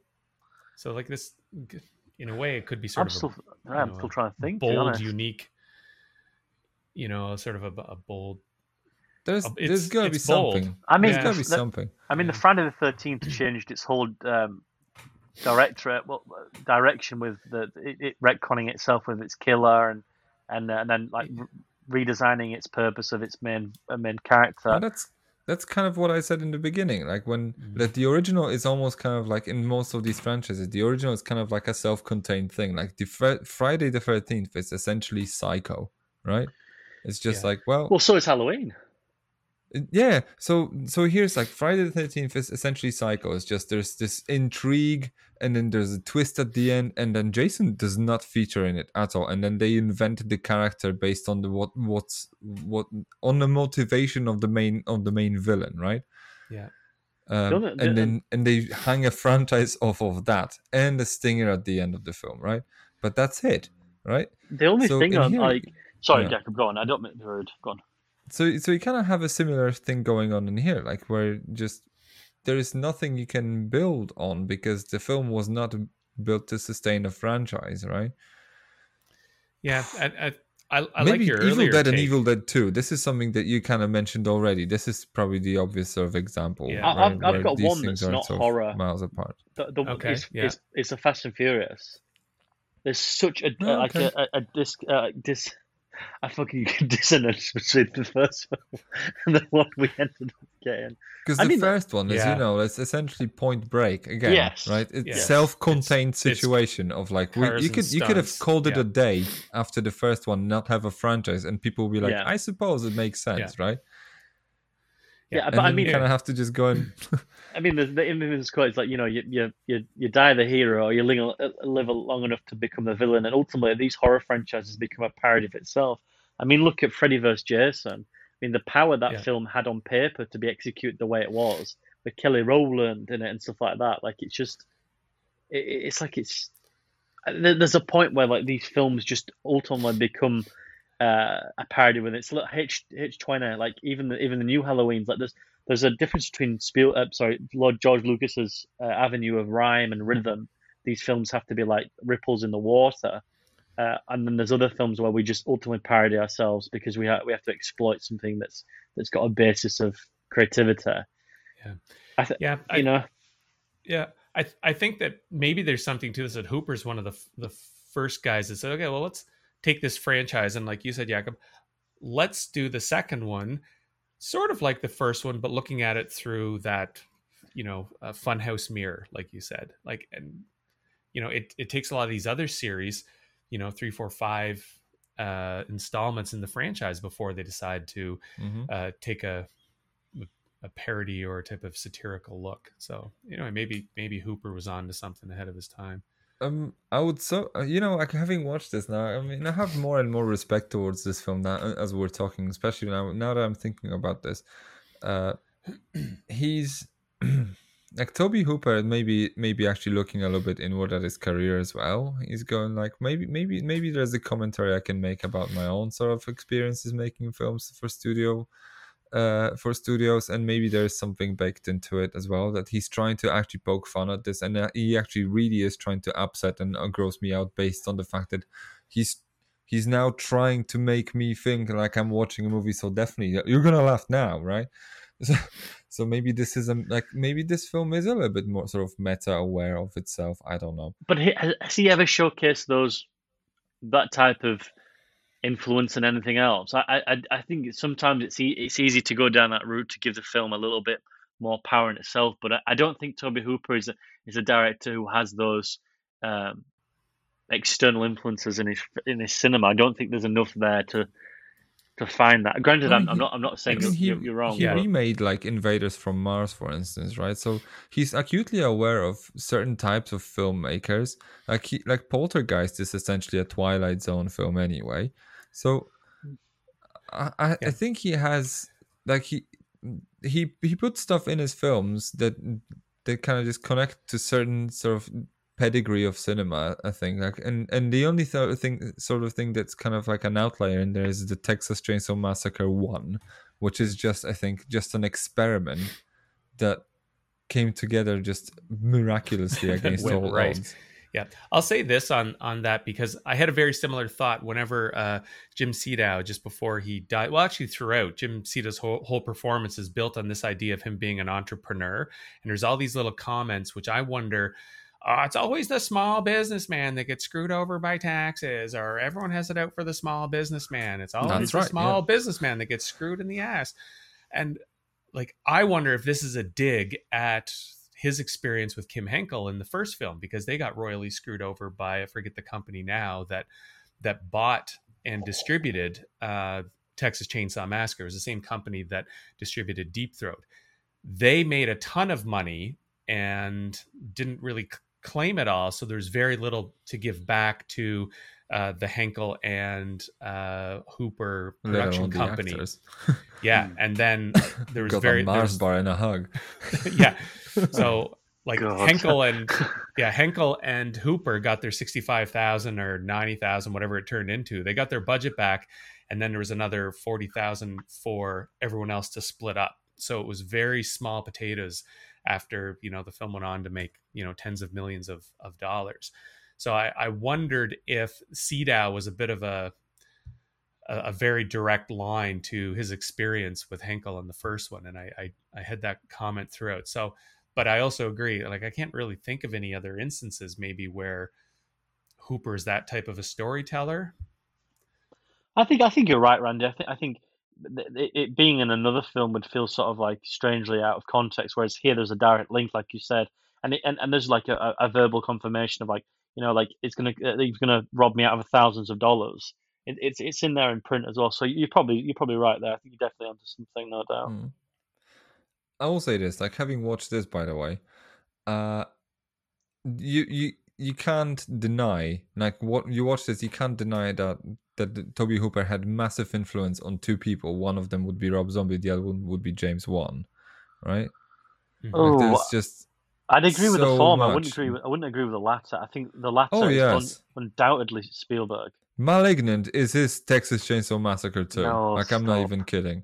Like this, it's just over the top. It's it's it's it's weird and it's jazzy and it's so just on the nose, gruesome. It's just like, yeah, look at me. This is I think I think Like, this is the COVID laughing now? talking. This Hmm? is the this is the COVID or the or the the uh, cough medicine talking there. Possibly no, but well, J- I'm on, James I'm on record. I'm on record as someone as someone who really liked *Malignant*, but Yeah, one uh, of one of in, very few. in general, David, It- not David, James Wan is kind of one of those guys who actually did like look. I think he has these moments in his films where he, he he looks like he's he's really trying to recreate the dinner scene in Texas Chainsaw Massacre, and then in some of his films now I now I realize he's trying to recreate the, the sort of like, energy of like the latter half of the second one. But but, but that So- that but isn't but isn't everyone going back to the well doing that because it's a cultural phenomenon of its time? It's like look at look at every single mafia film, The Sopranos even it arcs back to The Godfather Well, because it's a defining moment in in the law. I th- I think I think James Some people me- do, not everyone does, right? Like it's not like Well- Jordan Peele is going back to Texas Chainsaw Massacre. Just like some people rever- reverberate with that with, with with this movie more, more than others, and then some people really take and run with it. And like Rob Zombie is definitely someone who who went like, uh, you know, he looked at uh, Tobe Hooper's body of work and goes in, and he goes like, "This is mine now." yeah, I, th- I think I think Rob Zombie probably looked at um, Tobe Hooper's filmography and realized you can get away with that, and then looked at John Carpenter and realized he could direct that. And I think James James Wan is on a very technical level above them both in the sense that how James Wan uses camera is Kubrickian, but uh, but has has the manifest of Spielberg. He has a brilliant balance of it. Um, Malignant aside, I, th- I think uh, J- James Wan is, is obviously a superior director, but you do need the Rob Zombies in life, and I think Rob Zombie is a wonderful sort of taking that. Like I'm that- happy he exists. No, know? I, I know. I, I, we, we've had some films are better than others that he makes, but yeah. Yes, we we've had we've had discussions about Rob Zombie, especially with these two Halloween films. We've spoken about him a few times here, there, and to- uh, here and there. to put a content warning in front of the episode Yeah. because people cried. Yeah, Well, there's, there's a difficult with, with, with the first Halloween, but um, th- there is there's Rob Zombie. Especially that's why you should watch Munsters. He, he probably finds his niche there, which I'm going to do a review of very soon. It should be uploaded soon. But um, I think I think Rob Zombie again, like he, he passes on the cultural baton of, of what Carpenter um, wanted to sort of make crazy wise, but actually uh, Tobe Hooper put into film. I think uh, you you're so right. There's such a lineage where you look at anything, uh, the, uh, 31 for example, and you look at uh, this. There's definitely a connection there, like undoubtedly. And and I, and I think that, that there's got to be sort of power to this film where it will. It's like a crazy midnight film, isn't it? You'll find this on like a fucking three-digit channel. You'll put it on, and you'll be like, "There's a sequel to Texas Chainsaw Massacre." You'll watch it, you'll forget about it, but there'll be something about where it lives long in the memory. I'm not too sure we found what that thing is today, and I don't think anybody ever will, because it, it, there's just something weird about this film where you want to watch it. But I think you've got to have the context of what came before and after to appreciate this. I think watching it in its singularity is kind of like a very fucked up experience where you don't ultimately get what you pay for. But understanding what came before it, the foundation, the house that built it, and understanding what came after it, there's definitely a newfound appreciation. But that's probably as, as far as I would go with this now. I think uh, uh, the second time watching it, it is a film where I think it should have been pre uh, presented by Arrow Video. It deserves that highlight because it's very wacky, it's very strange, and, and it's it's the bloodline of, of, of things we- we're going to see uh, in the future, uh, especially again, like you said with Rob Zombie, but it just doesn't touch on anything contemporary wise at all, and it's a shame. But it, it, it's definitely a, a, a, thing to sort of look at Tobe Hooper for one, and look at his career more so than looking at it as a franchise a Mhm. film anywhere. I think with that, it's probably a good idea to just kind of wrap up now. Perfect. Randy, do you want? to... Uh, I'm half tempted to kind of treat this as your final take because this was just well well put together. I'm just like, yeah, check the gates. Check the gates. Fred, Jamie Lee Squirtus. keep- I cannot believe you said that. Just- Uh, where where Randy, has that come from as well? That that doesn't just manifest itself. Where has that come I from? just I'll plead the fifth on that one.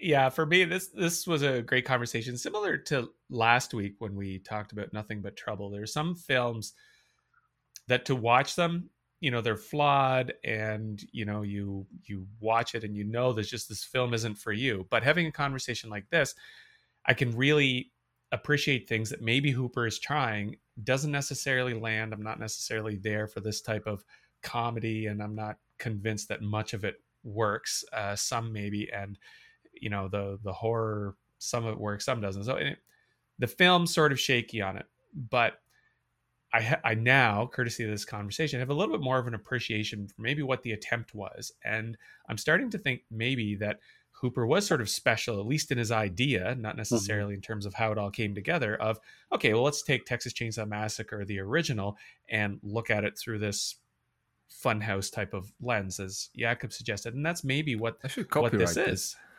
Yeah, oh, yeah. Well, I've, I've, already I've already used it a couple times, so yeah. I'll I'll fight you for it. Uh, so you use it more than I did. Like holy shit, now it's yours. Yeah, um, yeah, squatters' rights. So yeah, this this film is it's interesting, um, but it's it, I don't want to see it again, at least not anytime soon. Um, you know, I think there's something to the idea that Hooper may have been he may have had a more impressive body of work if he were challenged more by more uh, frontline types of issues like not having a budget or you know having to creatively uh, fix a problem that arises on set. Those things that he overcame with a small creative team on texas chainsaw massacre um, when he falls under you know the system that has budgets of 8 million 20 million 40 million it just it just seems that he's more of the competent journeyman as opposed to a really interesting voice. And mm. uh, I, I, even with this conversation i'm i'm probably even a little bit more convinced of that. Um, but anyway those are those are my final thoughts. I, I couldn't I more interesting as a project. Yeah i couldn't have said that better. Like i think you're bang on there and absolutely bang on nailed it you know I agree. Like, I mean, um, you know, I'm happy this movie exists. It's one of those things when you say, "Oh, it's difficult to kind of like watching it," because, like, I never, I like, I'm um, again like me comparing this to Rob Zombie. Like, I never walk out of a Rob Zombie film going like, "I can't wait wait to watch it again." like, this is amazing, you know? Like, because because this is a this is this is taxing like this is draining and and it's draining and taxing on purpose right i think that at least in this case it, like it's you're supposed to be just emer- uh, you're supposed to emerge like really tired with this. Like you're supposed to be just happy that this is all all over which i suppose is designed into it because you may you it, you may actually vicariously live through the character who just just about barely survived as well right? But fair enough. But then after a while i think it kind of comes a point where you just start to think like maybe i should revisit like thousands of a thousand, thousand corpses or something like this. Maybe i should you know there, there's this sort of allure there's this magnetism and i think this magnetism is here as well. There's I, like uh, three months from now i'll be randomly thinking you know what? Uh, maybe, maybe maybe i should you know put on put on texas chainsaw massacre 2 see how how this chili can turn out again you know? Just yeah yeah. Uh, so i think it, it, it's one of those that it's like uh, you, you can't form a cult like on on Twitter now that it would just have people be walking walking into it just like and watching twenty watching it like twenty times a day. Like it's impossible, right? So on that level, I would say, yeah, I'm happy it exists. I'm happy it's it's on my shelf, and then possibly down the line I'll see it again and then again and then again because there's something about it that's just magnetizing to me there's this craft, there's this energy, there's this the fact that it's completely just wacko different to the original. It's just in it again like a funhouse mirror reflection of the original. like it's it's, it's the just game is weird, on. it's just weird. Yeah, it's like this weird experiment of just let's let's take this some, some this weird lightning in a bottle and then try to make poke fun with it, and then I find immense pleasure at sort of looking at how Tobe Hooper desperately trying to make people laugh with his films and he's failing. because he's just like, why are not people laughing? X rating, like, why is it? It's a PG film. Like, why are people talking about? And then just no, like, it's banned in, in, in all over the world, and he doesn't know why. It's just the best.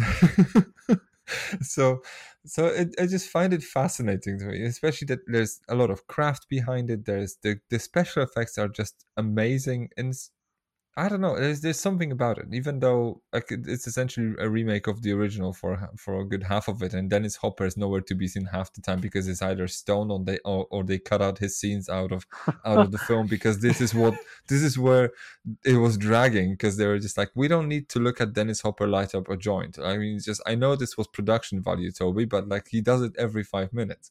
Okay, so, so so I don't I don't know. There's something about it. I, I really like the fact that this movie exists, even even though it's flawed. It's paced like a I don't know. I don't know how. I don't even know if, even if it's paced at all. Like this is just a collection of scenes of where people shout while music's playing. This is just great. so, so so there's that's me and Texas Chainsaw Massacre 2. Now, top threes. How about that? So Jak, give us your top three moments of Texas Chainsaw Massacre 2.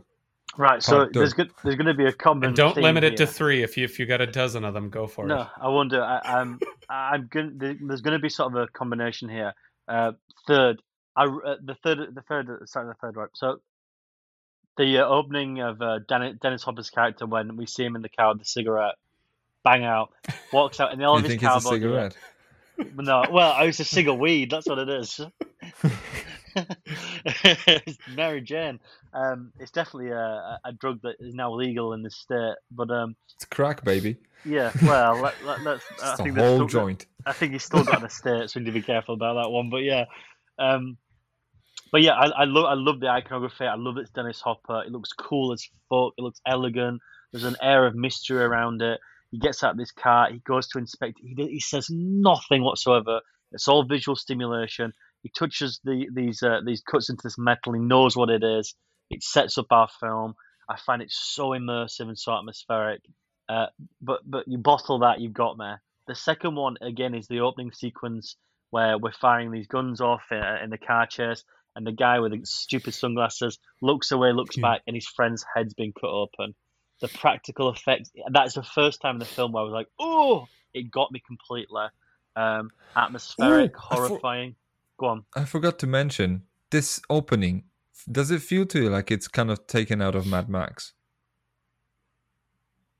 Just saying. Oh, I don't No. know. I, ca- I understand. Um, maybe the, ni- maybe Like the these people going like, version. ah, ah. I was just like, okay, is this George Miller just protruding here? I didn't. I didn't Is- like the guy with the sunglasses laugh. That really fucked me off. It was like See? constantly Mad giggling. Max. Um, yeah. But no, I can see the 1979 one. I don't know about. the- Like you're, yeah, that's not the 1979 one, like the one that's Uh, were actually you- annoying. Were you seeing the Tina Turner "Welcome to the Thunderdome" in it, or is that what you? Two I men enter, feel it. one man leaves. I mean, it would be much more Two interesting if enter, one man yeah. enters, two men leaves. yeah. Um, but no, but uh, the, the practical effects where the guy's head just gone, um, and he's screaming, screaming. When we don't, um, we see the head slowly fall off as well towards the end, uh, and then it Mhm. cuts to uh, the radio station. I thought that was really well done, executed as a set piece. It was horrifying. It was suspenseful. Uh, we had the gore, and then we had the sort of maturity of a director to take that away to, to not see the end of that result, uh, which which I thought was very very well done by Tobe Hooper. Um, and, and the third is the sequence with Caroline Williams when the the DJ awakens with the face, and he Mhm. puts the he put uh, well before that whole sequence itself actually, where Leatherface puts the the the uh, the uh, face on her, and she's screaming underneath, and the blood's underneath, and it's soaking her, and she's horrified. The tension in that scene, granted, it's sort of underlaid with a bit too much comedic edge for me, but when he wakes up and he's like, he has no idea what's going on, and he's losing the plot, and um, I thought it was like superb, exactly comedic balance. The t- well, not even comedic balance, but balance of tone was exceptional there. Uh, but just too little, too late for me, and, uh, and and probably a little bit too little in, in, in length within the running time as well. But those are my top three. Um, again, like all visual simulation, nothing under under anything worth of like abundance of uh, of depth or anything. But those would be my top three. awesome, Randy. All right, I meant to mention this earlier. One thing that I think Tobe Hooper does really good job of is incorporating screaming into his films, like the screaming of Marilyn Burns in Texas Chainsaw Massacre and uh, Eaten Alive because she's also in that, and there's a little girl in that. There's just he uses that on the uh, on the soundtrack just so effectively, and it's in here too. Like the Caroline Williams uh, has excellent lungs. I'll give her that. And anyway, the, the screaming does create So a new a tone and an energy. yeah. so anyway, I meant to mention that earlier. So, um, a couple honorables, excellent, wonderful lungs. Uh, There's nothing on Anyway. Jamie Lee. uh, just I'm Square. thinking lungs, and I'm I'm thinking of the flesh for Frankenstein. Anyway, okay, get out of that mode. Okay, honorable mentions here. Dennis Hopper shopping for chainsaws. Just the whole sequence is great, but the old the old salesman when he's watching uh, Dennis Hopper Yeah. just chopping at this tree oh boy. with a Oh chainsaw. boy. the old salesman's, oh my aching banana. what, a, what a weird Like, moment. I, I, was lo- I love how he just like phrase. puts like a thousand dollars down, just picks anything he wants as well, like, and they're all hundred dollar bills. I was like, what? yeah. that was such a weird Uh, moment. That is Um, classic. and al- also a shout out to this cave, this cavern or their lair is completely adorned with Christmas lights. Crazy weird vibe. I thought that was wonderful.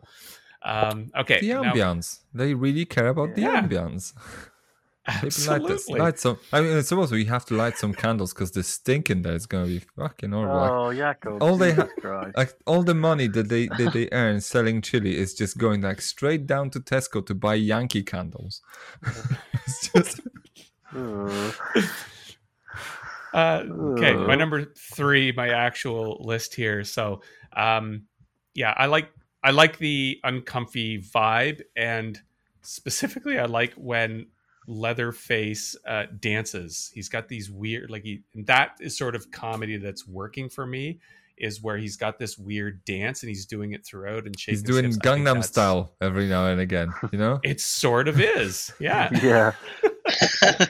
he just, just Um, runs at the uh, at the sort of the thing, and he goes like Gangnam style. that is yeah that, that's precisely what it is.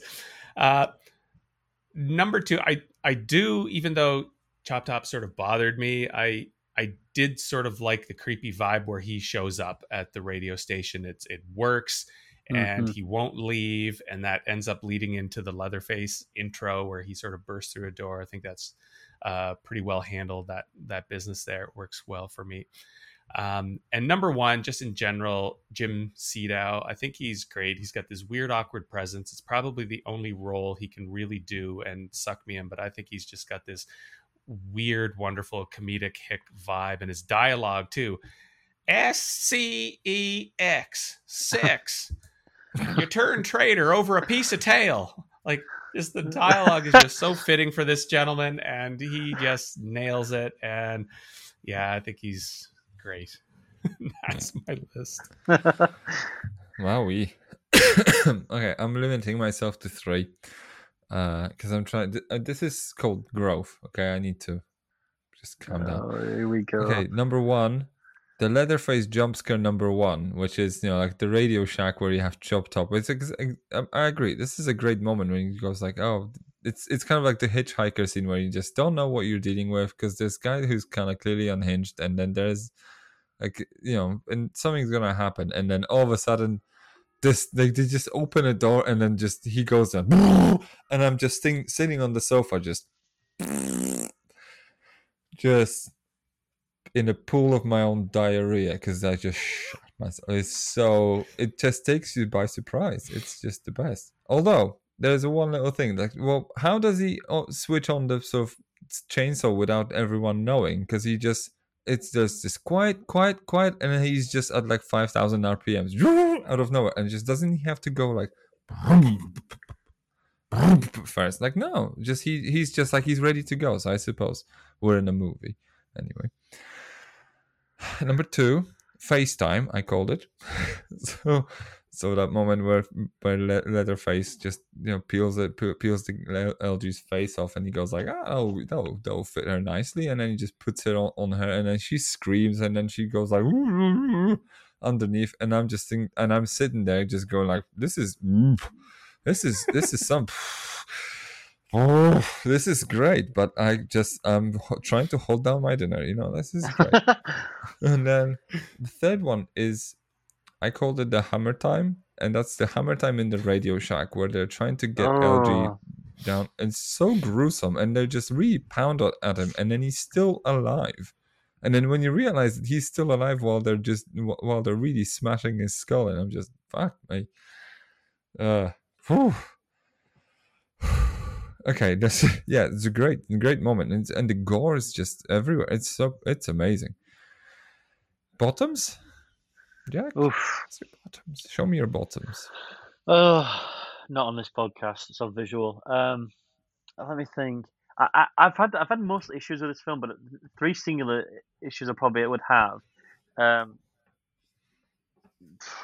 fuck. Um, It's perfect. No, no, it's not necessarily. I I think this. I don't have in in particular. I more have like issues of like pacing and stuff like that. Um, the the third issue, I, I, the the the the third one I would have is probably that ultimately it's it's just the act structure is set in one setting, second setting, third setting, and I don't mind that, but ultimately it becomes frustrating because there's a world here, and we spend way too much time in in in uh, in places that are in setting that's not optimized to be uh, explored to a, f- a fulfilling and thrilling extent. Um, that would be my third one. The second one is I, I, I find that like why as a this is more such a character niche thing, but why Lefty lets the woman uh, Caroline Williams um, like as bait, so he wouldn't have known that she would have been he would have been able to follow her. Like he, he, she, he would allow her to die there, all in, the, Mhm. in the sake of getting these people, which ultimately makes no sense to his character arc because his his his uh, nephew was murdered, and his niece is catatonic. That film's a really distasteful and sort of distant character arc for him to do.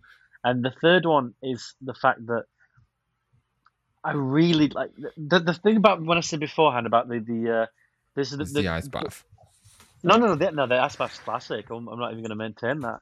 Um, earlier on, uh, the, when I said about the, the car chases, Tobe Hooper cuts away in a moment where it can become suspenseful because we don't know what happens to those two characters. We know one presumably gonna, gonna is dead, but we don't know what happens to the second one. We don't know what happens to the guy with the glasses, and that cutaway causes more suspense, it causes more atmosphere and tension.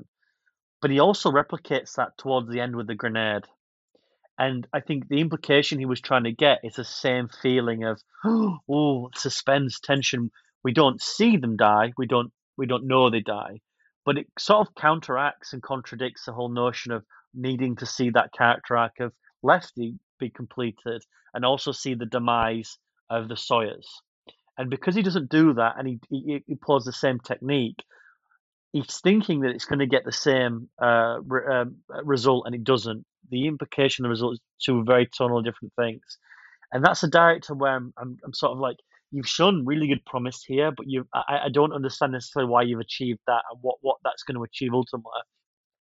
Now, it, it, granted, it's it's my, my biggest bugbear in the film overall, and it, might not sound like such, but the repercussions of that really frustrate me because we don't get to see the demise of Leatherface that we built up for throughout the film. We want to see this character the character die. Um, we want to see an arc finally brought down from uh, from Lefty's point of view, but also we want to see this battle, and we get to see it, but we don't get to see the finality of it. Uh, and it's just so everly frustrating because that's the whole point and focus of the film is want to see these two being brought together, and for to cut away not to see that and not to see the the repercussions and and the end result to me just feels like really patronizing and anticlimactic. And I, I, struggle to find the rhythm and notion of why he would have tried to achieve that and why and the thought processes behind it. And I still never can. It's been two films, uh, two, uh, two viewings of this film, and again, this conversation over two hours. And I, ha- I just can't understand his point of view there. That would be my biggest bugbear. Hmm. Fair enough. I mean, maybe he, this is a meta conversation. Maybe he's doing it on purpose. Like this is an anti-Hollywood film. No, stop. Stop yourself now. stop yourself. It's a Hollywood film through a funhouse mirror. Yeah. I don't, I, I, Three to two, three to two on usage. Yeah. yeah. Randy. All right, I have a couple, a couple small ones. One is so when uh, the cook or what's his name, Drayton Sawyer, when he wins this cook off for the best chili, the trophy is Oh. absolutely disgusting. It looks like it has raw sewage in it. This is so gross. It's all leaking So- down his top as well. Did you notice? Oh yes. all Cannibalized over my bottom shirt. three already. Oh. Sorry. That's Okay, well- okay. wow. That's just- okay. I kept it. Like no one mentioned this. I can just. I was just. I was thinking like, yes, this is happening for once. Okay. no one's uh, mentioned this, and I'm just okay. It's gonna be mine. No, it's, It's not. horrible. It, that, that was that was more gross than the peppercorn I found that bit. Yes, It's like absolutely shit. it There's was. sewage shit running down his, Totally. his jacket top. Yeah. All right. So one thing I didn't understand, and uh, more or less the opening scene, the radio station uh, call-in sequence, I didn't understand this. This is another mini ugly. Why couldn't why couldn't she, the DJ, cut cut off the call? Mm. She kept Oh. trying to summon. Is that on your list too? No, but Randy, you're old enough to remember landlines.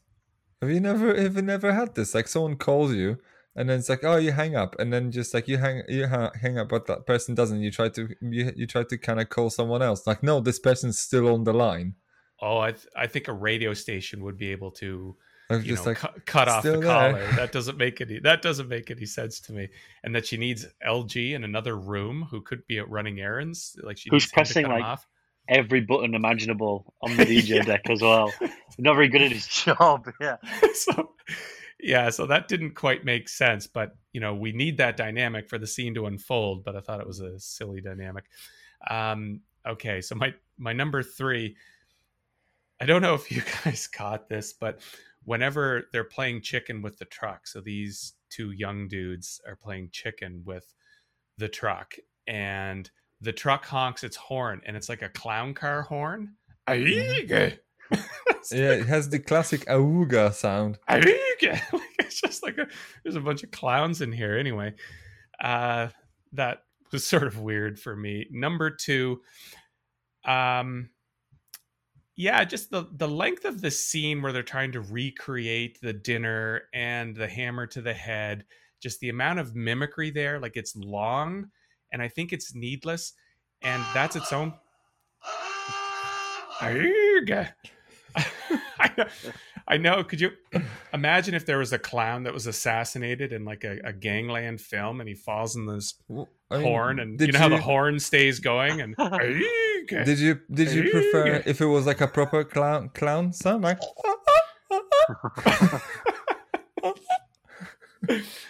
uh okay yeah back to my number two. My number two is just the, the length of the the dinner and the hammer to the head sequence. It it creates i think it creates structural problems too with the film for being as long as it is. The grandpa's useless, no? oh, he's totally useless. He's not as interesting as Like they um, really tried to involve dugan but, was you in the original. Um and tom savini was really proud of his makeup on the grandpa here i guess i was reading. He said this is some of the best makeup i've ever Hmm. done but And Dennis Hopper Uh, was too high to see it. Well, speaking of Dennis Hopper, I think that's one of the issues with the length of this is, you know, he's sawing these load bearing beams forever, you know, two caves away. And this scene is going on so long, it further minimizes the value, I think, of, uh, you know, Dennis Hopper and what he's doing Completely agree. So, Yeah. Bang on. um, and yeah, my number one is is similar to what you said, Jak. Just I have Leatherface and Cook die off screen or die off Yeah. screen, and it's just sort of minimized, and it leads into an ending where there's more question marks than satisfaction. So Or did they? Mm, Or dun, did they? Well, is is the third one? Is ahead. 1990? Isn't it the third one? Oh, 1991? is uh, might be just ninety or ninety one. Because Next And Generation then- is 94, isn't it? I think so. Yeah. 94 Yeah. 95. That was pretty good, 1990 is, actually. nine, is the third one. Yeah, I thought so.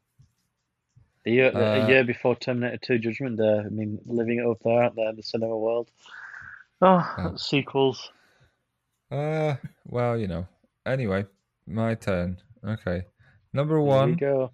LG spitting indoors. Like he's in this Radio Shack and he goes like, I mean, like you're like you work here, you idiot. Like what? Scum. Like he he like serves him right. he got what was coming to him, didn't he? Yeah.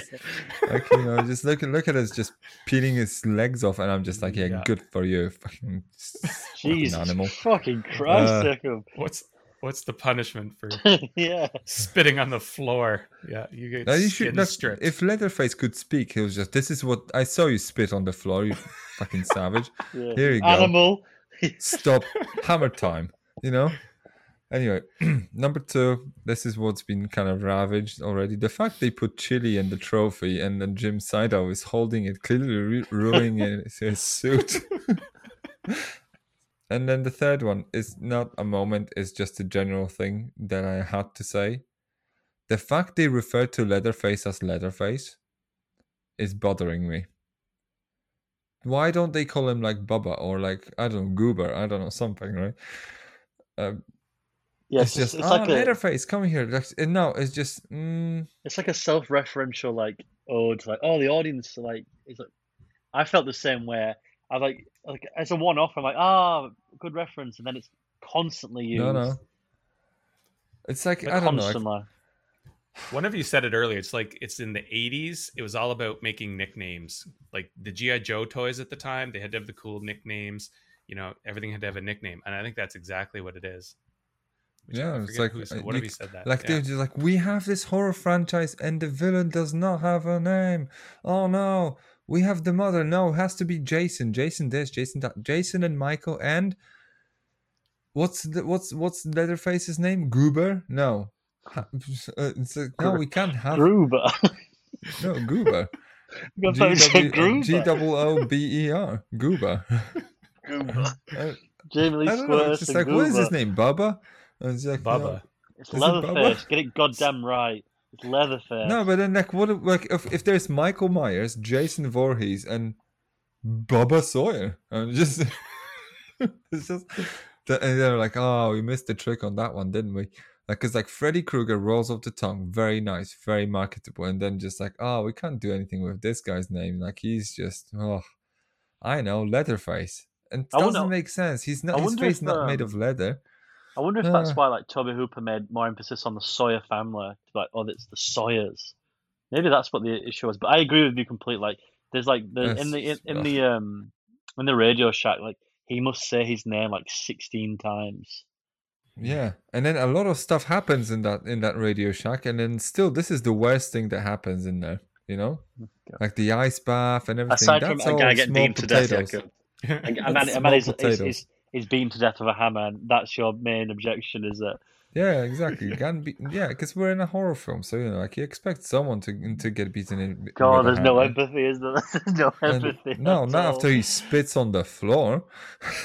Is, he- he chewing tobacco as well, or is it just Well, yeah. Well, then you can have what you what you what you might call it. You know, a Your bucket? spittoon. spittoon. Yeah. Yeah. It's just like, yeah, just like be a civilized savage and at least have a little sort of container into which like you'll be collecting this rancid spittle. Like, Um, not to just- digress, but where does he fuck off to and come back? Where is he meant to have been? Doesn't he? Doesn't he go He's to? uh Come, coming back with coffee or something, isn't uh, all right. I, I thought at at some point didn't they go to like cover the chili sausage sausage fest or whatever? I was gonna say, No, because, no, like- she went there.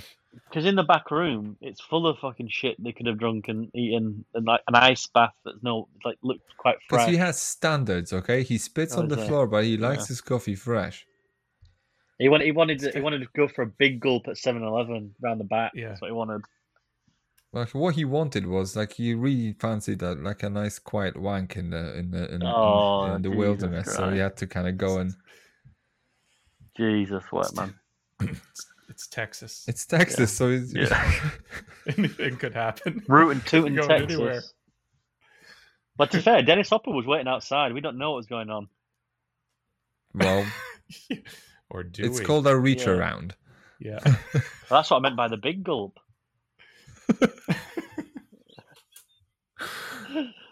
on that note, Yeah. Texas Chainsaw Massacre 2 is available to be watched on Blu-ray and if if if you acquire it on if you acquire it on via Arrow Video, I'm not sure if it's like a Scream Factory situation in America, probably is. It's it's also available Max. to be uh Hmm? HBO Max is it? Yeah. Yeah. Then you can rent it or buy it or do whatever you please, but go and watch it. And then you know, like this is the Rob Zombie film you should be watching instead of the new Rob Zombie film because it's better. Anyway, Stop. Stop. no, some no, no. I'm I'm joking. I like Rob Zombie. He's he's nice. Uh, what was I saying? Anyway, we've done it. So that's that's us in the conversation on Texas Chainsaw Massacre 2. Now, Jak, where can we find you and your stuff on the on the line online? You, you can find me on both Letterboxd, Twitter, and on Clapper with the username at Jak-Luke Sharp. No, awesome, nice and nice and quick. Also, logically makes no sense because you said both, so implies two things, and you mentioned three. I'm just saying. Oh, you can find me on, on everything from Jak-Luke Sharp. Oh, just- That's my username. Just find me on there, please. uh, fair enough, Randy. Uh, okay, you can find me on Twitter at Randy Burrows. You can find me on Letterboxd at Bratch7, and you can find the occasional article that I write on clapperltd.co.uk. And actually, one's coming out because I pulled my finger out. Out of out of boy.